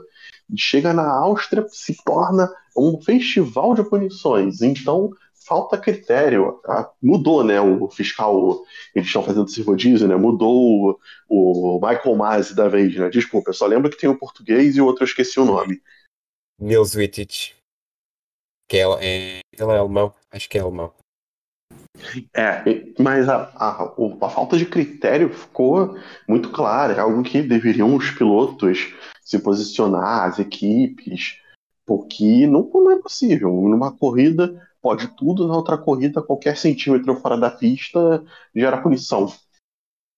E, e o estranho é que eles foram tão rigorosos na, na, na corrida, isto é, vimos os 40 avisos, ou o que é que foi, de, de, de limites de pista, uh, na qualificação foram mais ou menos, isto é, o, o Lando Norris perdeu a volta, mas o Pérez, quando se viu que ele claramente passou os limites de pista, não foi investigado, depois ele depois foi ele desceu para 13 terceiro, mas uh, o Gasly que podia ter ido a, Q3 não foi. Isto é, não teve lógica, viu-se perfeitamente que o Pérez gestou os limites de pista, ter sido penalizado como foram todos os outros, isto é a volta apagada. e, e, e só, só Deus sabe porque é que, porque é que não foi, porque é que, porque é que o, os, os comissários decidiram uh, fazer então depois o, a, a, punição só depois da, da Q3. E, e se calhar aqui é que talvez não seja assim tão bom uh, ter dois diretores no, na mesma época. Uh, porque depois estamos sempre a mudar isto de semana para semana porque desta vez foi o Itich, aliás, estas duas últimas semanas foi o, foi o Itich, Freitas estava em Monza, mas depois um sai e outro volta com novas ideias, com novas regras, apesar de supostamente este ano limites de pista é tudo o que esteja para lá da, da linha branca. Epá, isto não se resolvia com gravilha. Eu sou grande fã da gravilha. Era, era bom limite de pista. Ninguém metia o pneu fora dos corretores, se, se houvesse gravilha. Desculpa, como que é o nome que se chama? Nós dizemos gravilha. Gravilha. É que aí chamam. Aquelas pedrinhas. Uhum. Aquilo era bom mesmo, mas agora eu vou chamar de gravilha também. Como é que é aí no Brasil? É, pedrinha, pô. É... Não, mas tem um nome, mas. É Brita. É Brita, mas a Brita. Também tem outro, outro, outro Sim, nome. nós também dizemos Brita aqui. Mas esse aí, eu até estranhou que você falou, ó, que limite de pista é isso aí? É, nós aqui dizemos gravilha, que é, é que não é, não chega a ser areia, mas também não é pedregulhos. Sim, sim. Está ali no meio. Aí é que era bom. Para lá dos corretores era a vir essas, essas pedrinhas. Já não acontecia nada. Já ninguém se assistia mas a Áustria teve eh, a segunda corrida do ano com, com uma corrida sprint. Portanto, tivemos qualificação na, na sexta à tarde e corrida sprint no sábado à tarde. E há aqui algo que me continua a fazer um bocado de comichão, que, que não, não entendo muito bem, nem concordo. E gostava de perguntar o que é que vocês acham. Que é, nós temos os treinos livres de sexta de manhã. Depois temos qualificação para sprint na sexta à tarde e depois voltamos a ter treinos livres no sábado de manhã. Mas como temos essa qualificação, essa sessão já a contar na, na sexta à tarde, fica logo o Parque Fermé na, na sexta, por isso os treinos livres de, de sábado são um pouco limitados no que toca a mexer em carros para mim não faz sentido. Uh, os treinos livres não devia ser para mudar tudo o que fosse preciso e para testar setups, para atualizações, mudar uh, asas e ângulos. Os treinos livres servem para isso. Pois, mas acha que faz, faz sentido não haver o Parque Fermé logo na, na sexta? É, mas aí teria. Devia, devia ser tudo seguido, né? É, ter, teria que ser sábado de manhã o, o classificatório para sprint e sprint sábado à tarde, né? Isso me faz muito bom sentido. Até porque a qualificação de sexta, a qualificação não, os treinos livres de sexta de manhã foram mais curtos, perderam ali 10 minutinhos por causa de um de, um, uma ação do, do Norris, de um acidente. Não, não foi acidente, foi uma avaria. Perdeu, perdeu potência no carro, causou ali uma bandeira vermelha, ação interrompida e todas as equipas perderam ali 10 minutos importantes que já não recuperaram em lado nenhum. Por isso, Parque Fermé às sextas, quando há corrida sprint, não... eu não gosto. Não acho que não faz muito sentido. O sprint em si não faz muito sentido. Acho é, que. É falar isso. Preguiça das sprint. É, sim, acho que nós, por exemplo, vimos a, vimos a diferença, pode até ser um highlight já, a diferença entre o sprint e a corrida em si. O sprint foi, foi foi, foi, um, foi, foi tipo uma corrida citadina, foi chato, hum. não aconteceu nada. E a, e a corrida em si foi, foi um, não foi Silverstone, mas foi uma, foi uma corrida muito boa.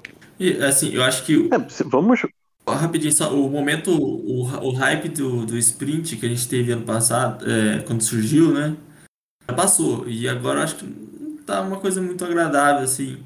E até você falou que a gente pode comentar um highlight, eu tinha notado que eu acho que o que salvou o sprint acabou sendo um pouquinho a disputa Leclerc Sainz que teve. No final foi o Mick e o Hamilton ali, disputando uma posição. Acho que só isso que salvou o sprint. É, e era a posição que valia um ponto, né? Então fazia sentido aquela disputa. Isso, isso. Podemos, podemos falar por aí, a disputa. Que o- Kevin Magnussen eh, estragou a vida ao, ao Mick. Roubou-lhe Foi-se embora com o DRS. O Mick ficou exposto e o Hamilton passou. O Mick ainda chorou para o, para o Magnussen a esperar por ele, mas. Oh, ok. O Magnussen não quis ouvir, ou a AS decidiu não, não chamar o Magnussen. Não, é porque eu acho que, tirando essas duas disputas, foi bem preguiçosa essa sprint race, como a grande maioria. Quantas sprint races nós já tivemos? Cinco, se não me engano, né? Ou quatro. Eh, três o ano Foi, passado. se- foi a sexta, eu acho. Ou a quinta. Seis. Quinta. Pra quinta, então. Tudo bem. Quinta ou, quinta ou sexta. Quantas sprint races realmente foram boas? Eu só sei Interlagos. É, e essa é por causa da recuperação do Hamilton. Sim, Isso. exato. Só por causa disso. Isso, Houve, houve cinco, foi três vitórias do Max e duas do Bottas. É isso que eu ia falar, então. O Eita. Max passou o Bottas, né? Foi a quinta, sim. Não, eu acho que, tipo assim, e o o Verstappen tomou dois ataques, duas curvas de ataque só. O Sainz- foi do Sainz, né? Isso, que o Sainz passou o Leclerc na largada. uhum. Sim. Tomou dois, duas curvas de ataque, aí o Sainz errou a freada e o Verstappen disparou. Então, tipo assim, Sim. foi- é 20 voltas ali de um mesmo É, pneu e pronto. Sim, aí fica, você- é, ficam os pilotos preservando o, o carro, porque obviamente vai ficar gastando equipamento para quando a corrida que realmente importa amanhã. Não faz sentido. Então, fica a a- essa procissão que acontece em toda a sprint race. serviu para o Pérez recuperar uns lugares também, aqueles que tinha perdido com a, com a qualificação e pouco mais. Tivemos- Tivemos logo aquele momento magnífico do o carro do Alonso parado, com os, com os, com os cobertores nas rodas. Uh, É. Achámos que, que os, que os mecânicos da Alpine estavam bêbados, mas, mas não, era o carro que estava mesmo com problemas elétricos. E o Zou também foi lentinho na, na volta de formação, obrigou a outra volta de formação, foram. Sim, Também o carro não estava famoso. É, mas tirando isso, a sprint, a corrida sprint teve poucos destaques mesmo. não? Foi meio chatinha. Já a corrida, melhorzinha. É melhor. A, a corrida foi. sim, foi muito melhor. Toda a gente levou uma volta até o quinto lugar. Esteban Ocon foi o, o, o primeiro que não levou uma volta de avanço. Todos os outros. Então, apesar disso, a corrida ainda foi boa, porque geralmente corrida assim. A vitória do Leclerc finalmente tirou a, a barriga de misérias, ele que já não ganhava desde a Austrália e depois do, do que tinha acontecido em Silverstone. O que, que bem lhe soube, de certeza, Eh, mas tivemos o carro do Sainz a arder, tivemos Pérez eh, que teve aquela ultrapassagem, ou tentativa de ultrapassagem estúpida ao, ao Russell, eh, que, que acabou na gravilha. Ele gosta tanto de tirar a gravilha da Áustria quando tenta passar por fora na, na curva 4. Da última vez tinha sido com. O que é que tivemos mais? Tivemos uma luta. A certa altura houve uma luta a 5 com o Norris, o Magnussen, o Ricardo, o Alonso e o Bottas. Foram estes, acho eu. Eh, praticamente lado a lado. Foi, foi uma luta louca. Eh, mas que vocês, que, que highlights gostavam de destacar? O meu highlight mesmo de, de momento da corrida assim, visual é os cinco carros meio que alinhados numa mesma faixa da pista. Você até, comen- Ah, com você até comentou no grupo, João 2, né? Quem esperaria cinco carros é, alinhados em, na Áustria, né? A diferença é ter uma, uma pista feita para carros de Fórmula 1 e não, e não ser um estacionamento. Sim. Eu acho que o momento, momento da corrida mesmo foi o do Sainz, né? Acho que o torcedor da Ferrari não tem paz. Quando você acha que vai ter a dobradinha, quando você acha que vai. Pô, é, é esse, é agora, o Pérez fora. É a dobradinha da Ferrari quando vê. Aqui, bem no fim da reta. Uhum. Uma descida ainda. Não tem freio de mão. É, Não. então, os, os, os comissários também estavam a ver se o, o Sainz virava churrasco, porque estavam a Sim. ver o carro, o carro arder e olha, então vá, fica aí, pode ser que a gente vai Todo ganhar, uma picanha. Sim, não, teve lógica. O Sainz a chamá-los, ele não consegue travar o carro, como é óbvio, e, eles com, com o extintor, como se nada fosse, tudo É, tranquilo. a correr com o extintor, pousou e voltou atrás, não sei porquê. Pois não sei. foi. Eu recebi aqui informação que o, o- quem tava é, comandando a corrida era, eram dois portugueses, João, Eugênio e, e, e Sérgio. E por Sainz ser espanhol, eles queriam que ele ardesse no carro, hein? É. Ah, deixa, desse, deixa esse espanhol virar assado de tira. Vai, leva. É, o, aquele motorzinho. É, o problema do, do, com o motor do Sainz é fácil de, de, de detectar, porque aquilo é suposto ser um, um motor de combustão interna. Ele estava a fazer um motor de combustão externa. Por isso é algo que a Ferrari vai ter que, que resolver eh, com rapidez. pô. Coitado do Sainz, ele estava completamente desfeito. Coitado, pois foi. Isso, isso já resulta que vai. Quem, quem Paul Ricard vem, vem a uma penalização para o, para o Sainz, né? Sim, se Porque- trocar de motor. Sim, que vai ter, Ah, que, vai, vai ter que fazer alguma coisa ali. Ahm, mas foi, foi mesmo, mesmo, mesmo eu que sou um, um acérrimo que não gosto de espanhóis, deu pena o Sainz sentado no- ali à beira da pista. Não sei se estava a chorar, mas estava pelo menos triste quando, quando a Ferrari tinha tudo para fazer dobradinha. Nada corre bem, há sempre alguma coisa que corre mal aos Ferrari. E, e, e foi- de partir o coração o Sainz ali à beira da pista. Era a, corri era a corrida da afirmação dele. Mas agora também tenho de perguntar, olhando para o que aconteceu nesta corrida, em que o Leclerc ganha, e isto acontece karma. ao, ao Sainz, eh, e olhando para, para a Áustria, para Silverstone, aliás, em que temos a Ferrari fazer primeiro e quarto, na, em Silverstone, na, na Grã-Bretanha, havia quase um, um clima de, de funeral por o Sainz ter ganho. Enquanto quando, quando os dois carros acabaram e fizeram pontos.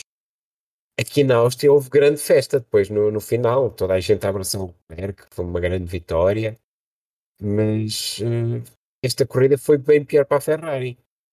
Não há aqui um contraste que, que diz muito também para o próprio Sainz, que o Leclerc, uma vitória do Leclerc importa mais do que dois, dois carros a, a acabar nos pontos. Eu acho que Eu não, eu acho acho que foi. Força, força. Eu também acho que não, mas eu acredito que tem mais a ver com a. Ninguém esperava. Ninguém esperava que a Ferrari fosse vencer no circuito da Red Bull, literalmente, que leva o nome da Red Bull. Ninguém esperava, ainda mais com é, o domínio do, do, do Max nos treinos, de todo fim de semana. Tava todo mundo achando, ah, vamos tentar é, ganhar alguns pontos aqui e ali. E acabou que a estratégia da Ferrari foi muito acertada. É, e então eu acho que a animação tem muito a ver porque foi a é meio que a mensagem, né? Que estamos no campeonato, estamos na disputa, tanto de pilotos quanto construtores. Eu, eu acho que a, que a diferença foi que a Ferrari na Grã-Bretanha cagou a corrida do Verstappen, do, do Leclerc. Isto é, foi culpa deles não, a questão dos pneus. Agora na Áustria foi um problema mecânico. Isto é, não, eles não podiam fazer nada, o carro ardeu, eu não, isto é, não, Sim. não dependeu deles. Logo, logo a, di- a diferença, isto é, o, o, o funeral que, que eles fizeram a, a, Silverstone, embora tenham feito mais pontos, foi por eles. Isto é, devem ter percebido que fizeram, fizeram a janeiro e que o, que o Leclerc estava estava putaço com isso. Agora, o Sainz estava triste, mas isto é, não, eles não conseguiam fazer nada, portanto acho, que- acho, acho que é mais por aí. É, fugiu, foge do controle, né? O problema como aquele. Claro. Bom, não sei se tem alguma coisa a acrescentar. Ah, eu acho que só vale ressaltar que se o Pérez fez uma baita corrida de recuperação em Silverstone aqui, Ele passou longe de conseguir, porque assim que ele voltou, ele já voltou muito próximo da bandeira azul do tomou, né, a bandeira azul do Verstappen, aí ele não conseguiu fazer a corrida de recuperação. E quem conseguiu fazer uma baita corrida de recuperação foi o Russell, que tomou a penalização, trocou a asa, mesmo assim terminou com o quarto lugar, né? Então, inverteram as- as boas corridas de, de recuperação na de Silverstone para a Áustria agora, né? Eh, e já que falámos nisso, do circuito ser o Red Bull Ring, o circuito da, da casa da, da Red Bull, eh, e por causa disso, muitos apoiantes do, do Max Verstappen eh, no- em casa a apoiar o neerlandês, eh, houve essas notícias menos positivas do que se passou fora da, da pista, nas imediações do circuito, de alguma violência, alguns abusos verbais e até físicos, a- nomeadamente a, a mulheres, eh, que causaram bastante polémica e palavras fortes de, de Toto Wolff, por exemplo. Como é que viram esta situação? É, é novamente aquele exemplo, se fosse Interlagos, a pista sair do calendário? Ou aqui é culpa Não, por- só, só do, dos, dos parte de, de- pronto, dos espectadores de- e de haver eh, falta de controle do, do seu comportamento? Eu já respondo que, que não, porque ano passado isso aconteceu aqui em Interlagos. Ano passado, a- a- vamos dizer assim, não de uma maneira tão ostensiva foi filmada, mas tivemos diversos relatos de, de, de palavras contra torcedoras mulheres, de, de condutas inadequadas por parte de, de certos torcedores. Então, infelizmente, é, acaba que a gente vai acabar retomando ao início da nossa conversa nesse podcast, que é o ambiente da Fórmula 1, que ainda é um ambiente muito elitista, é um ambiente muito machista, é um ambiente que ainda tem muito a evoluir com relação a respeito a respeito a mulheres, respeito a negros, respeito a todos os é, respeito a todas as pessoas. Você não é o homem hétero branco, você não é o ambiente da Fórmula 1 ainda tem muito muitas ressalvas, muitos preconceitos e acaba que é mais um, vamos dizer assim, a corrida de essas, essas situações que foram filmadas, para mim é só mais um reflexo do que a gente já vê na Fórmula 1 como um, como um todo. Acho que o, o, que eles, o que eles fizeram, por exemplo, quando o Hamilton teve o, teve o acidente de, de festejarem como fosse um, um gol do Max, acho que não tem lógica absolutamente nenhuma. O próprio Hamilton uh, vai dizer que isto é, ele, ele saiu bem, mas pensando que ele pode, pode ter algum problema físico, pode se magoar, os torcedores estão, estão a fechar isso. Não teve absolutamente lógica nenhuma. Acho que eles estiveram mal, mas é, é, é, questão, é isso mesmo que o Lucas estava a dizer. Vamos, vamos bater aquilo que falámos no início e como é que a Fórmula 1 é. Uh, e muitas coisas têm que mudar na Fórmula 1, mas, mas não parece que seja no futuro próximo. É, ainda, como até o João abriu essa, essa porta, eu vou acabar falando, temos que falar também da conduta de Max Verstappen, né? Quando os torcedores comemoraram que ele deu uma porrada no muro de Silverstone, ele foi reclamar que os torcedores queriam ele machucado, isso e aquilo. O, o Hamilton sofreu um acidente, silêncio. Enquanto comemoração da torcida. Quando, quando são eles envolvidos, não tratam as coisas de maneira, maneira igual quando, quando, é, quando é o adversário principal. Sim, sim. Silverstone também tivemos o, o reverso, não é? É, então, o... Quando, quando o Verstappen perdeu, começou a perder velocidade, ou com aquela suspeita Uhum. de foro, eh, também houve algumas celebrações na bancada. Ah, mas- isso. Mas aí não foi um, não foi um acidente, aí né? a celebração... E é um problema. Concordo com o João, não foi um acidente sério que, que causou a saída da corrida, que poderia o piloto ficar machucado. Eu concordo com o João nisso. Aí eu acho que é, aí tem, é a torcida mesmo, pô. Que você comemora. Agora, o acidente não, você não consegue comemorar, mas o caso do Verstappen ali em Silverstone, acho que é normal a comemoração. Só que teve o, o, o público vaiano Verstappen. Também já tivemos quando, quando teve o acidente em Hockenheim, à chuva, precisamente na bancada da, da Mercedes, também foi bem festejado. Por isso acho que não há aqui muitos inocentes quando é, quando é assim a respeito Não. de Não, não tem. É, foi antes de um lado quando a celebrar os azares de outros. Mas, Mas força, mas eu queria deixar registrado aqui a frase do amigo Tour. Quando começa a aparecer aquela fumacinha laranja lá, só nojo. O, o Max, o Max veio, veio, veio ter que criticar isso porque o- as corridas de Fórmula 1 estão a virar eh, futebol. Isto é, ah, antigamente era, isto é, gostava-se do desporto em si, agora é, você não pode gostar do, do Max se, se gosta do Max odeia o Hamilton e, ou vice-versa. Isto é, não, isto é, não, não, acho que o futebol tem mesmo essa, essa, essa dicotomia de, de amor ao ódio e acho que não, que não cabe na Fórmula 1, é um desporto diferente.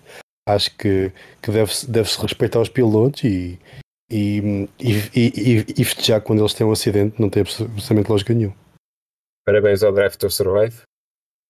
É, exatamente, é o que eles conseguiram é mesmo os próprios pilotos disseram, disseram isso, que eles estão a que eles criam rivalidades onde elas não existem e, e, e, a, e a Netflix faz tudo para vender e, e criou isso e criou esses novos torcedores provavelmente que nunca que nunca viram nunca viram Fórmula 1 antes do Drive to Survive de esse, esse amor e ódio que eles que isso, isso gerou.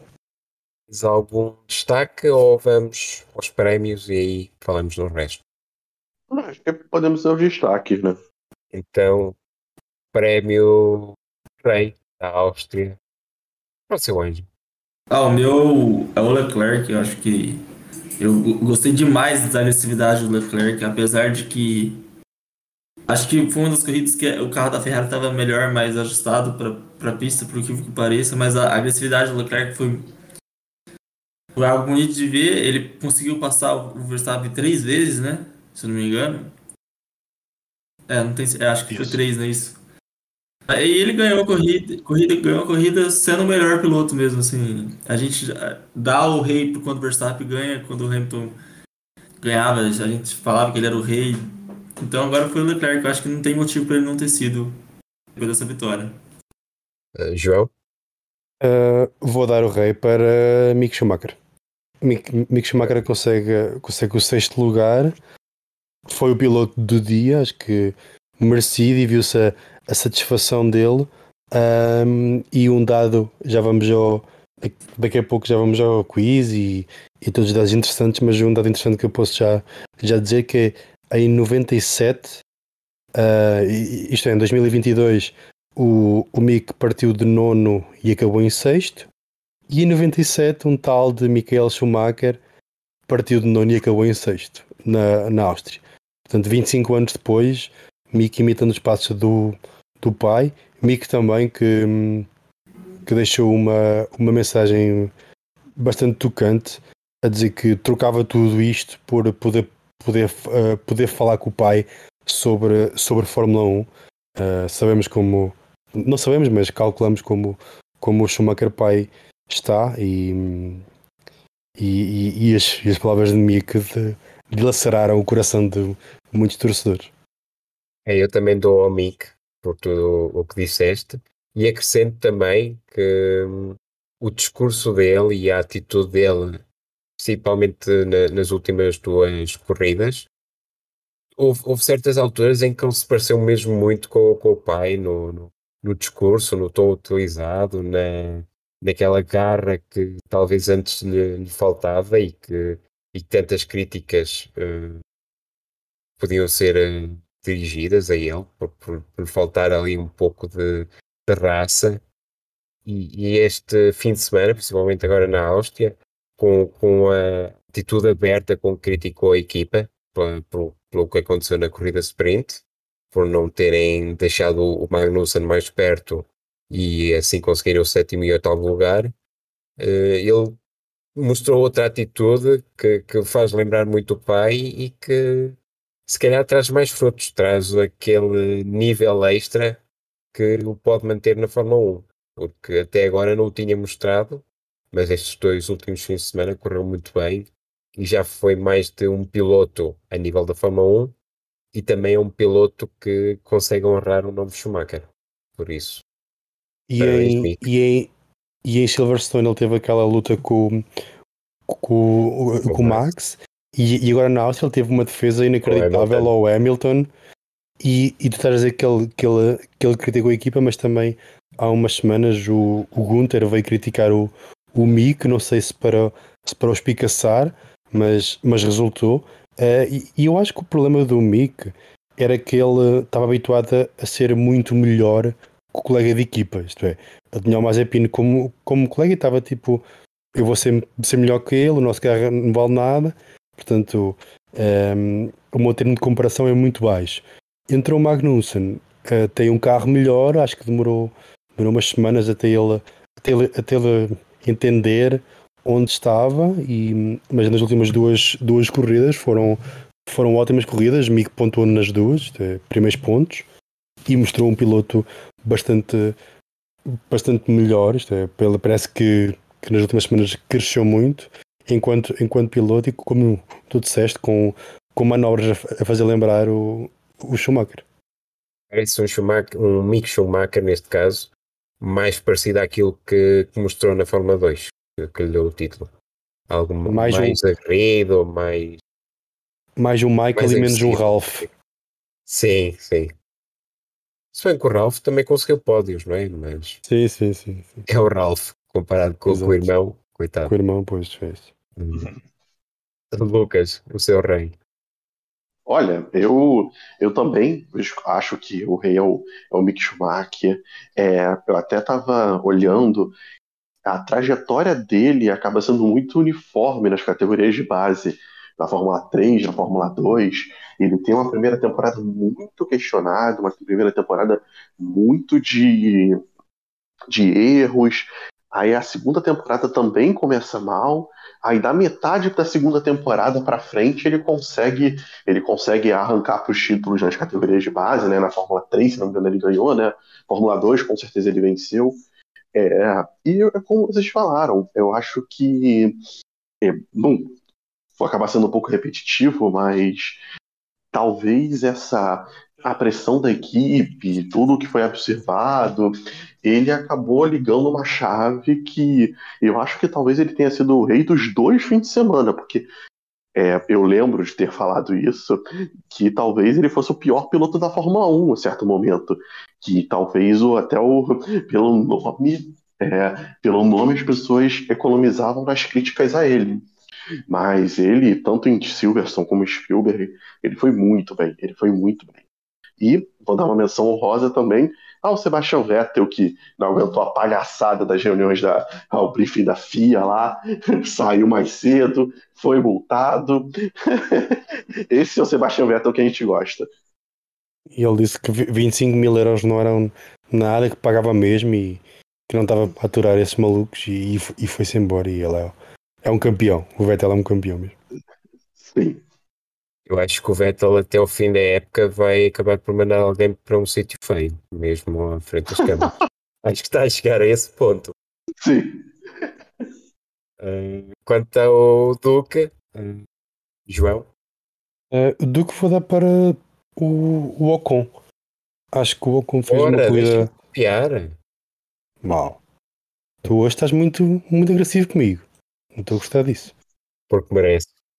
Acho que o Ocon é, isto é, teve, uma, teve uma qualificação boa, teve uma, uma corrida boa. Uh, ele, tem, um, ele tem tido um, um ano um, low profile, mas temos falado muito no Alonso, mas ele está à frente do Alonso. O Alonso tem 29 pontos e o Ocon tem 52 pontos.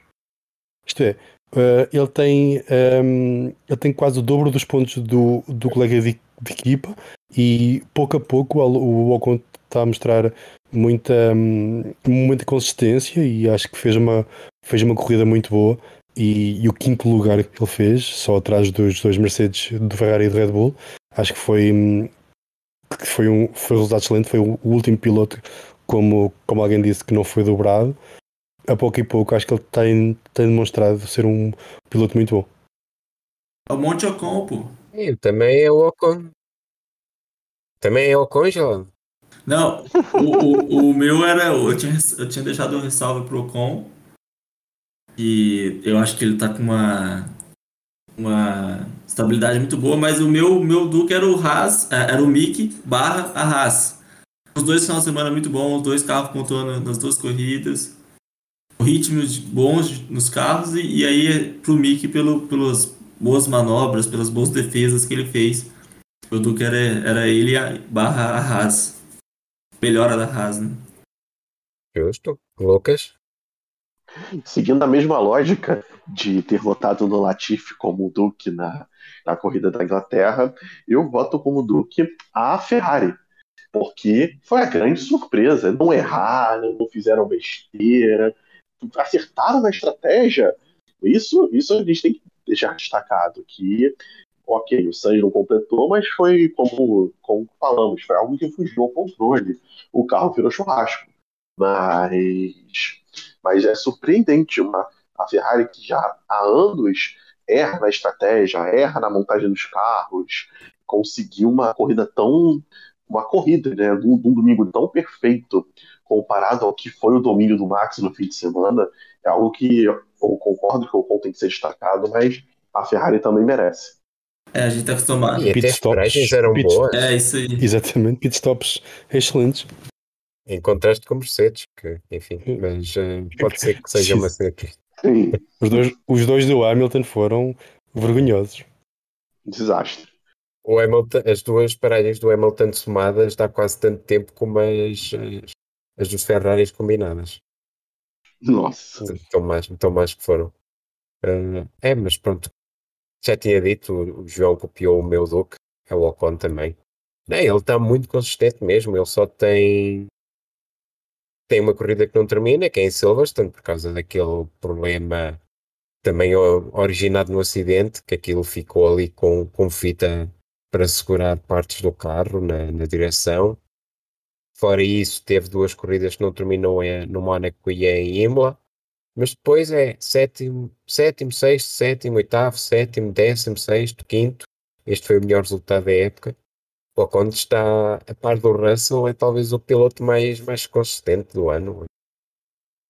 E o Verstappen, claro, o Verstappen também teve ali aquela início mau em no Bahrein, mas, mas o Ocon está, está muito consistente e está claramente eh, a mostrar-se como um potencial sucessor do, do Hamilton na Mercedes. Acho que também passa muito por aí os seus resultados. Um piloto com cabeça, certinho, que não, não se mete em confusões, apesar do colega dele ser o Alonso, que é sempre complicado. Uhum. Por isso, é, boa corrida do Ocon. Quanto à cena triste, eh, Lucas, Ah, eu tenho, vocês gostam de uma estatística, eu tenho um placar para vocês que vocês vão ter que adivinhar do que eu estou falando. opa, 34 a 27. O que, o que isso significa? 34 a 27.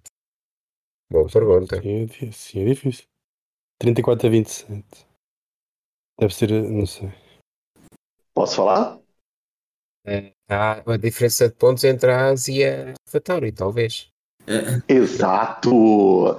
A Haas tem mais pontos que a AlphaTauri.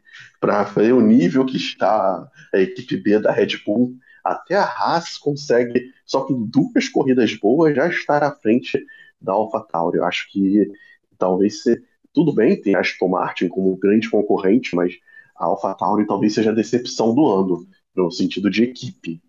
Porque não é possível, por mais que o Mick e o Magnussen estejam o Mick agora nas últimas provas, o Magnussen tem sido regular, mas não é concebível um carro com, como o da AlphaTauri, com uma dupla de pilotos, principalmente o Gasly, né, é, ficar atrás da, da Haas no campeonato. Eu eu faço as minhas palavras a do Luca, porque eh, eh, também tinha marcado como cenas tristes. E o Gasly veio aí. Acho que foi ele que falou que é o carro mais lento hoje no grid. E eu também acho a equipe decepção do ano até agora. Então acho que esse cenas tristes pra mim foi tranquilo. A hora que acabou a corrida, eu acho que ali já deu pra definir ele. Eu tinha aqui o, o Tsunoda, porque até acho que no conjunto dos dois fins de semana é ele a, a cena triste principal, porque esteve mal nas duas corridas, teve falta de andamento, teve decisões péssimas na, nas lutas em pista, eh, mas lá está, a Alpha Tauri enquanto equipa está, está muito, muito mal mesmo e não se percebe que esteja atrás da AS, que é quem menos atualizações tem feito ao, ao carro, por falta de dinheiro também. Por isso Sim, é sim. preocupante, é preocupante a queda da AlphaTauri, principalmente tendo em conta que tem um, um piloto da qualidade do Gasly e, a- e, e a Red Bull, não sei se não vai começar a pensar duas vezes na, na parceria, ou, ou a Red Bull, talvez não a Red Bull, mas a futura parceira, fala-se que a Porsche pode ser a, a fornecedora do futuro da, da Red Bull, e se a AlphaTauri continuar a trazer resultados negativos deste, não sei se é uma segunda equipa que, que mereça a aposta. João, cena triste, acabar os prémios. Já disseste a tua, portanto já não, já não, já não vais dizer que eu te copiei, né? A Não. minha, minha cena triste é o, é o Sérgio Pérez. Acho que. Ah, pensei que ias dizer Sérgio Pereira. Justo. Justo. Né? Não. Sérgio Pereira podia ser também, mas, mas não. Hoje- hoje- não, o Sérgio Pérez. Acho que o Sérgio Pérez teve, tivemos teve aquele, hum, aquele problema com a qualificação, como já falámos. Ah, conseguiu recuperar um pouco na, na, no sprint, mas depois a corrida foi, foi horrível. Ah, ele desistiu, ah, trocou não sei quantas vezes de, de, de componentes no carro, pneus e asas e tudo o que mais. Ele tentou, eu, eu, eu, acho que aquela vitória ah, fez-lhe mal. Isto é, ele, ele, ele achou que estava ao mesmo nível do Max, tem, tem arriscado mais e tem corrido mal. Portanto, acho que o, o Pérez que nós conhecíamos o ano passado, de ser aquele segundo piloto que ajudava a equipa e que não reclamava, acho que talvez tenha que voltar para, hum, para ele ter os para ele ter melhores resultados. Justo. Entregues os prémios. Hum, Vamos à trivia. Já falaste aí de algumas, de, daquele caso do, do Mick Michael, resultados na, na Áustria. O que mais temos? Que mais temos? Temos o, eh, neste, neste Grande Prémio da Áustria, o Max ehm, eh, chegou, igualou o maior número de grandes prémios pela Red Bull, com 129. Quem é, que ele, quem é que ele igualou? Vocês sabem? Bom, 129, são Um pil- um piloto que, que correu entre Ah. 2007 e 2013. Ah, Mark Webber, Isso, exatamente. Marco Webber. 2013 ficou. E que, só para verem a, a- diferença entre nestes, nestes 129 grandes, grandes prémios, o Weber tem 9 vitórias, uh, o Max tem 26 vitórias, Uh, as poles estão mais equilibradas, 13 para o Weber, 16 para o Max, uh, e 41 pódios para o Weber e 67 pódios para o Max. Portanto, Max com uma campanha bastante melhor de- uh, do, que o, do que o Weber. Na- em Silverstone tivemos a primeira pole e a primeira, a primeira vitória para, para o Carlos Sainz no mesmo grande prémio. Uh, um pouco mais difícil que vocês, vocês sabem quem foram os últimos dois pilotos, que foi no mesmo ano, 2012. 2012 é uma ajuda, que conseguiram a primeira pole e a primeira vitória uh, na, na mesma corrida. Um é fácil, é o nosso herói, é Latifi herdeiro dele, Pastor Maldonado, que ele foi pole na Espanha, É Isso. mas o outro eu não faço a menor ideia. É que eu vi isso, cara, e agora eu não tô lembrando. 2012. É um piloto que já, que já falámos aqui, aqui hoje. O, o Rosberg. O Rosberg, exatamente. Ah, O Rosberg Ah, é foi no, verdade. Grande Prémio da China conseguiu também isso. E só para, para dizer os outros que conseguiram eh, anteriormente foi Marco Webber em, em 2009, eh, o Vettel em 2008, o Hamilton em 2007, Massa em 2006 e Arnold Trulli em 2004 no Mónaco, Ayrton Senna em 85 em Ora. Portugal, Estrela. exatamente, e o, o Sr. Piquet em 1980 nos Estados Unidos. E lá chega, se não me engano, esse grande prémio. Uh, pois aqui diz que é West, é Oeste, não sei onde era. E só uma pequena uh, informação que é. É Long um, Beach. É Long Beach. Long Beach, pronto. Uhum. Com a. a, a, a Williams bateu. é a maior seca de, de grandes prémios uh, sem qualquer vitória. Isto é, está em 12 grandes prémios sem qual- qualquer vitória. Um, a maior desde 2013, eh, onde, onde tiveram 22 corridas sem qualquer vitória. Isto é, vão em 12. Será que, será que vão bater este recorde? Ou ainda conseguem uma vitória nas próximas 10 corridas? A vi- Vitória ou pole? É o pódio? Não, vitória. Vitória, vitória. Isto é, já, já, não, já não tem vitória já há 12 corridas. A maior, hum, a maior, a maior diferença são uh, 22 corridas. Isto é, desde a última vitória foi do Bahrein em 2012 até a Espanha em 2013. Vamos ver se eles, se eles nas próximas 10 corridas conseguem, conseguem uma vitória para não, para não igualarem este, hum, este dado, uh, este Negativo. dado mau. Negativo, exatamente. Desculpa, João. Você falou qual equipe? Então, eu Mercedes. Mercedes, Mercedes. entendi o Williams, velho. Eu juro que eu ouvi o Também. Williams. Pois também, também acho que também ouvi dele. Por isso que eu, Ah, se calhar, se calhar disse o por Williams. isso que eu, eu perguntei se era pódio, porque, pô. Mas São Williams e Mercedes, não é? Mas Sim, sim, mas se calhar disse. Eu disse. hum, Eu Bom, disse mas é uma boa pergunta se a Mercedes vai ganhar uma corrida esse ano. Eu, apesar de tá- ela tá dando uma melhoradinha, eu ainda acho que não ganha, não.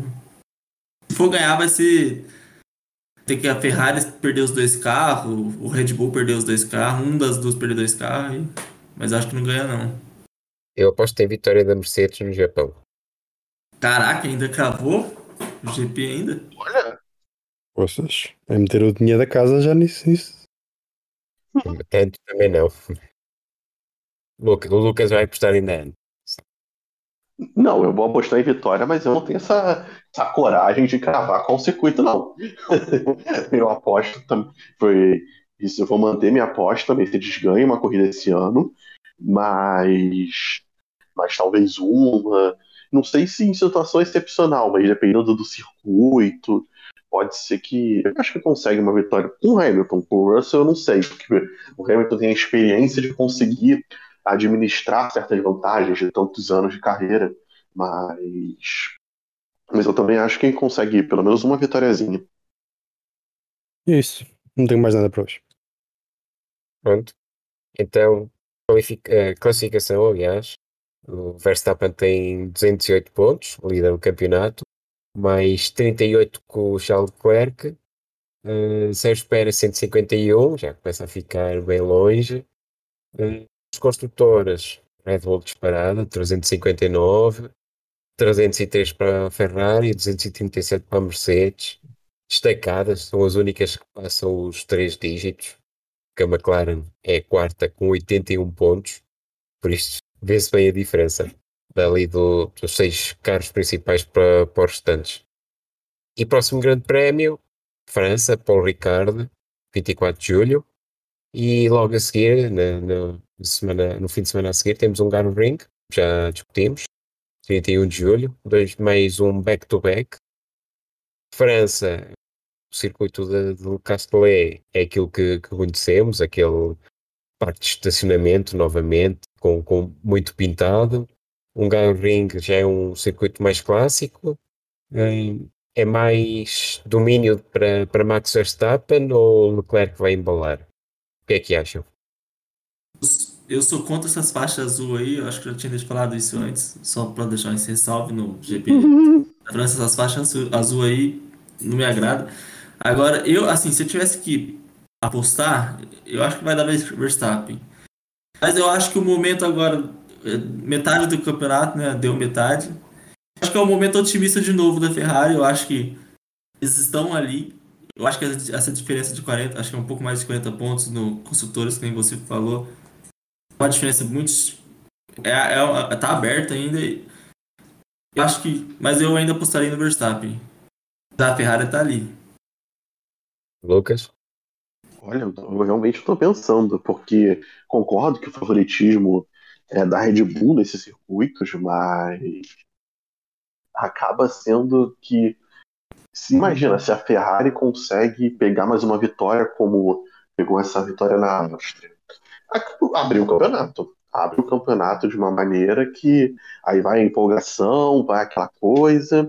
Claro que o Max é o melhor piloto, acredito que ele ainda é o grande favorito desse ano, mas eu espero pelo menos na França que seja uma corrida muito animada. Por pior que seja o circuito, claro. Vamos ver como é que correm estas duas últimas provas antes da, da pausa de verão. Depois só teremos Fórmula 1 novamente no, no final de agosto. São três seguidas. É, depois é Zandvoort, uh, aliás, Spa, Zandvoort e Monza. Sim. É. Sim.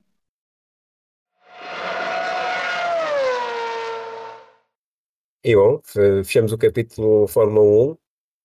Já vamos com mais duas horas de podcast, por isso vamos lá despachar isto. Uh, MotoGP, também estamos na pausa de verão. Uh, volta a haver provas em agosto, 7 de agosto em Silverstone. Miguel Oliveira, como é que está a situação de equipa de, para 2023? João? Não está. Boa. Continuamos, continuamos na espera. Estamos à espera da Ducati ou da Aprilia. É que ninguém se mexe, é impressionante. Ninguém, ninguém faz um anúncio, não sai nenhuma novidade cá para fora. Está tudo assim um bocado embrulhado.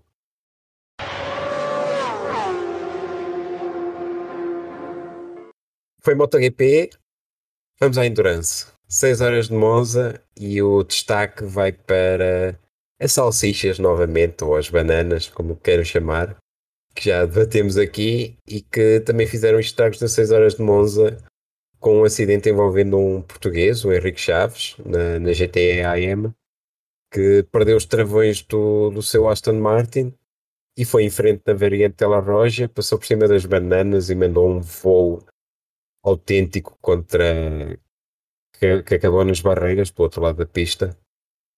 Estas bananas é preciso alguém morrer para acabar com elas? Tem um ditado aqui no Brasil, não sei se tem em Portugal, que é de boa intenção o inferno tá cheio.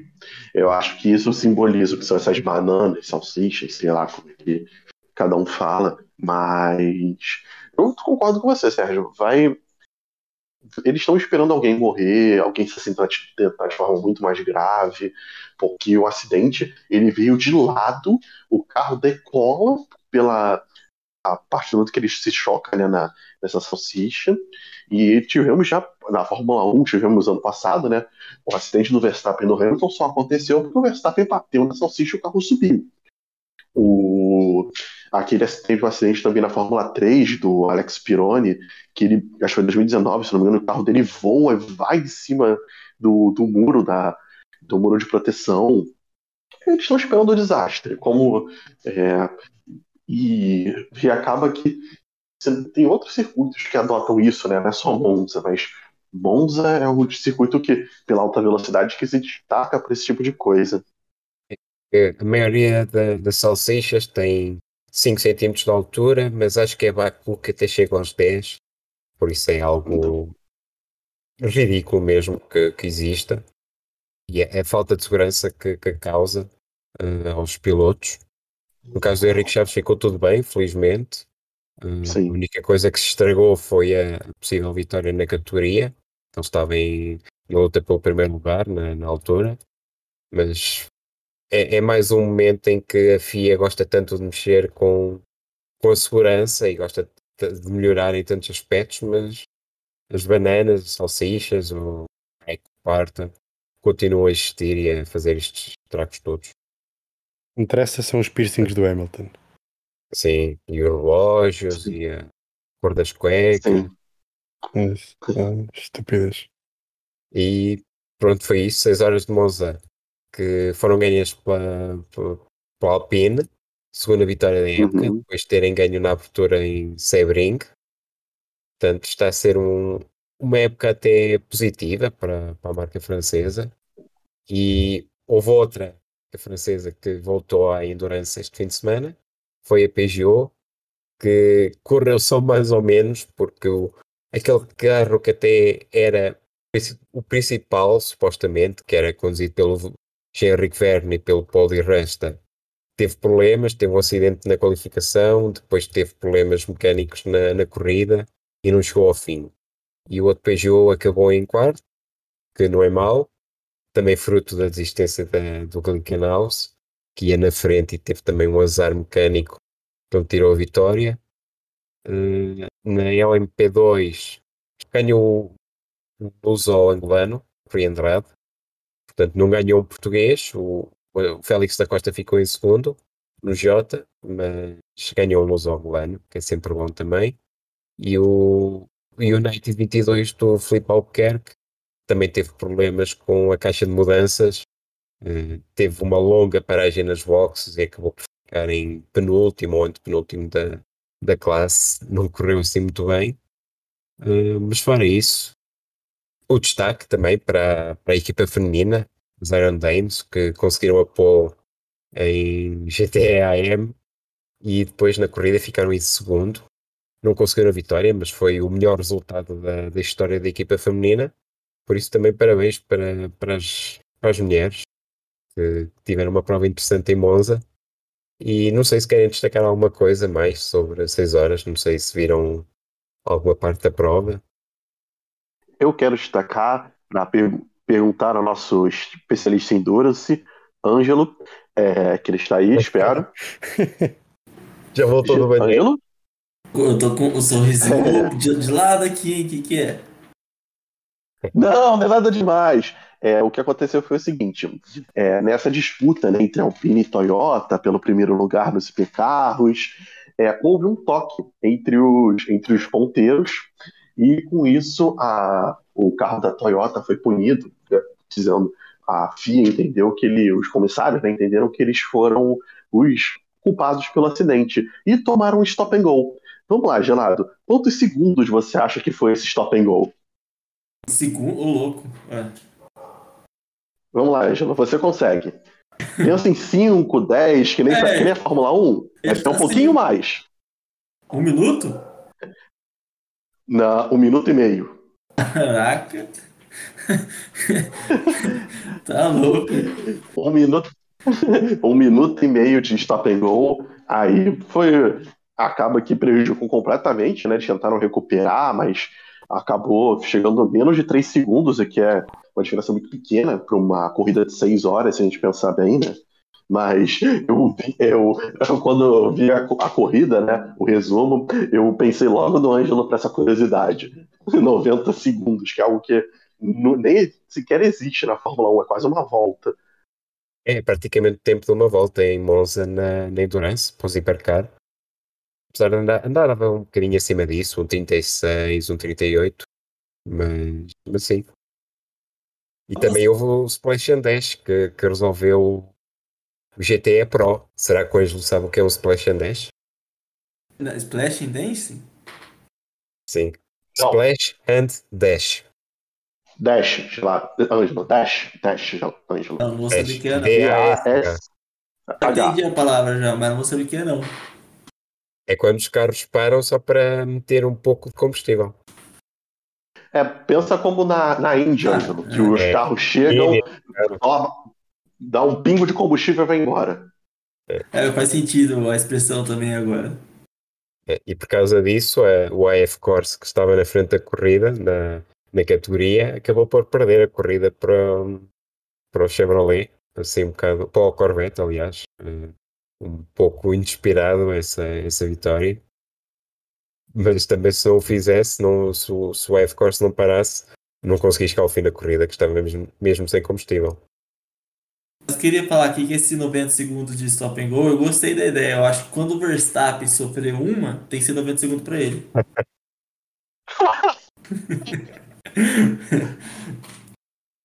E pronto, chegamos ao fim, finalmente. Longo, podcast mais longo da, da nossa história. E temos que agradecer aqui ao, ao Lucas e ao Ângelo pela participação. E se quiserem de- deixar aqui alguma mensagem, é, é convosco. Ângelo?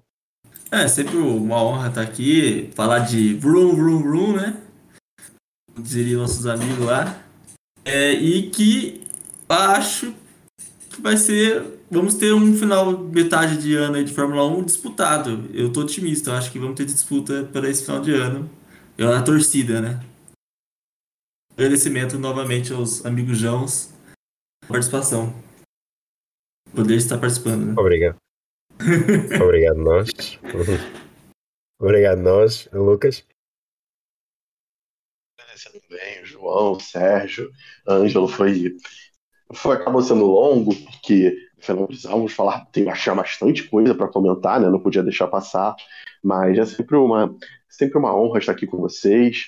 Vamos torcer para que essa segunda metade do campeonato seja tão boa quanto promete. E aquele recado de sempre: você aí, sim, você que está nos ouvindo aí, prestigiando essas duas horas de muito conhecimento sobre esporte motor, avalia lá no Spotify, nos agregadores, curta, siga no Instagram, siga, no, siga em todas as, todas as redes para ajudar esse trabalho brilhante que eles estão fazendo. Obrigado. Lucas. É. Sempre bonito. É, João, obrigado também.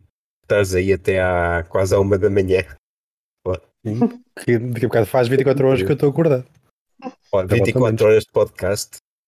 Era bonito. No- e agora eu- até fiquei preocupado porque me lembrei que vamos ter três, podca- vamos ter três grandes prémios seguidos. E vamos, vamos ver como é que vamos fazer isso. Não vai ser podcast de 10 horas, de certeza. Serão aí seis horas de podcast. É o, é o nosso endurance. Eu tive uma ideia que não posso discutir aqui porque ainda tem que ser comentada com o apresentador, tem que ser uma decisão tomada em conjunto, mas logo veremos, logo vemos o que é que resulta dessa ideia. Mas- mais, recente. O quê? Diga aí. vai ser uma live. Olha, lá vem o trem. Olha, É, o trem vai passar de novo. O comboio a anunciar uma live? Se calhar, nunca se sabe. É um chute, é um chute. É um chute, Ângelo. Ahm, mas antes disso, vamos ter agora dois grandes prémios seguidos. Não sei se voltamos a fazer assim dois, dois grandes prémios só num podcast ou se voltamos a fazer um mais um. Logo vemos como é que resulta o calendário. Mas é isso. Vamos estar aí para França e Hungria. É isso. Ainda bem que concordas. Uhum. Obrigado e pela por estarem aí a escutar o resto do que se cenas tristes comigo Sérgio Pereira e com o Juizinho. Até a próxima. Adeus.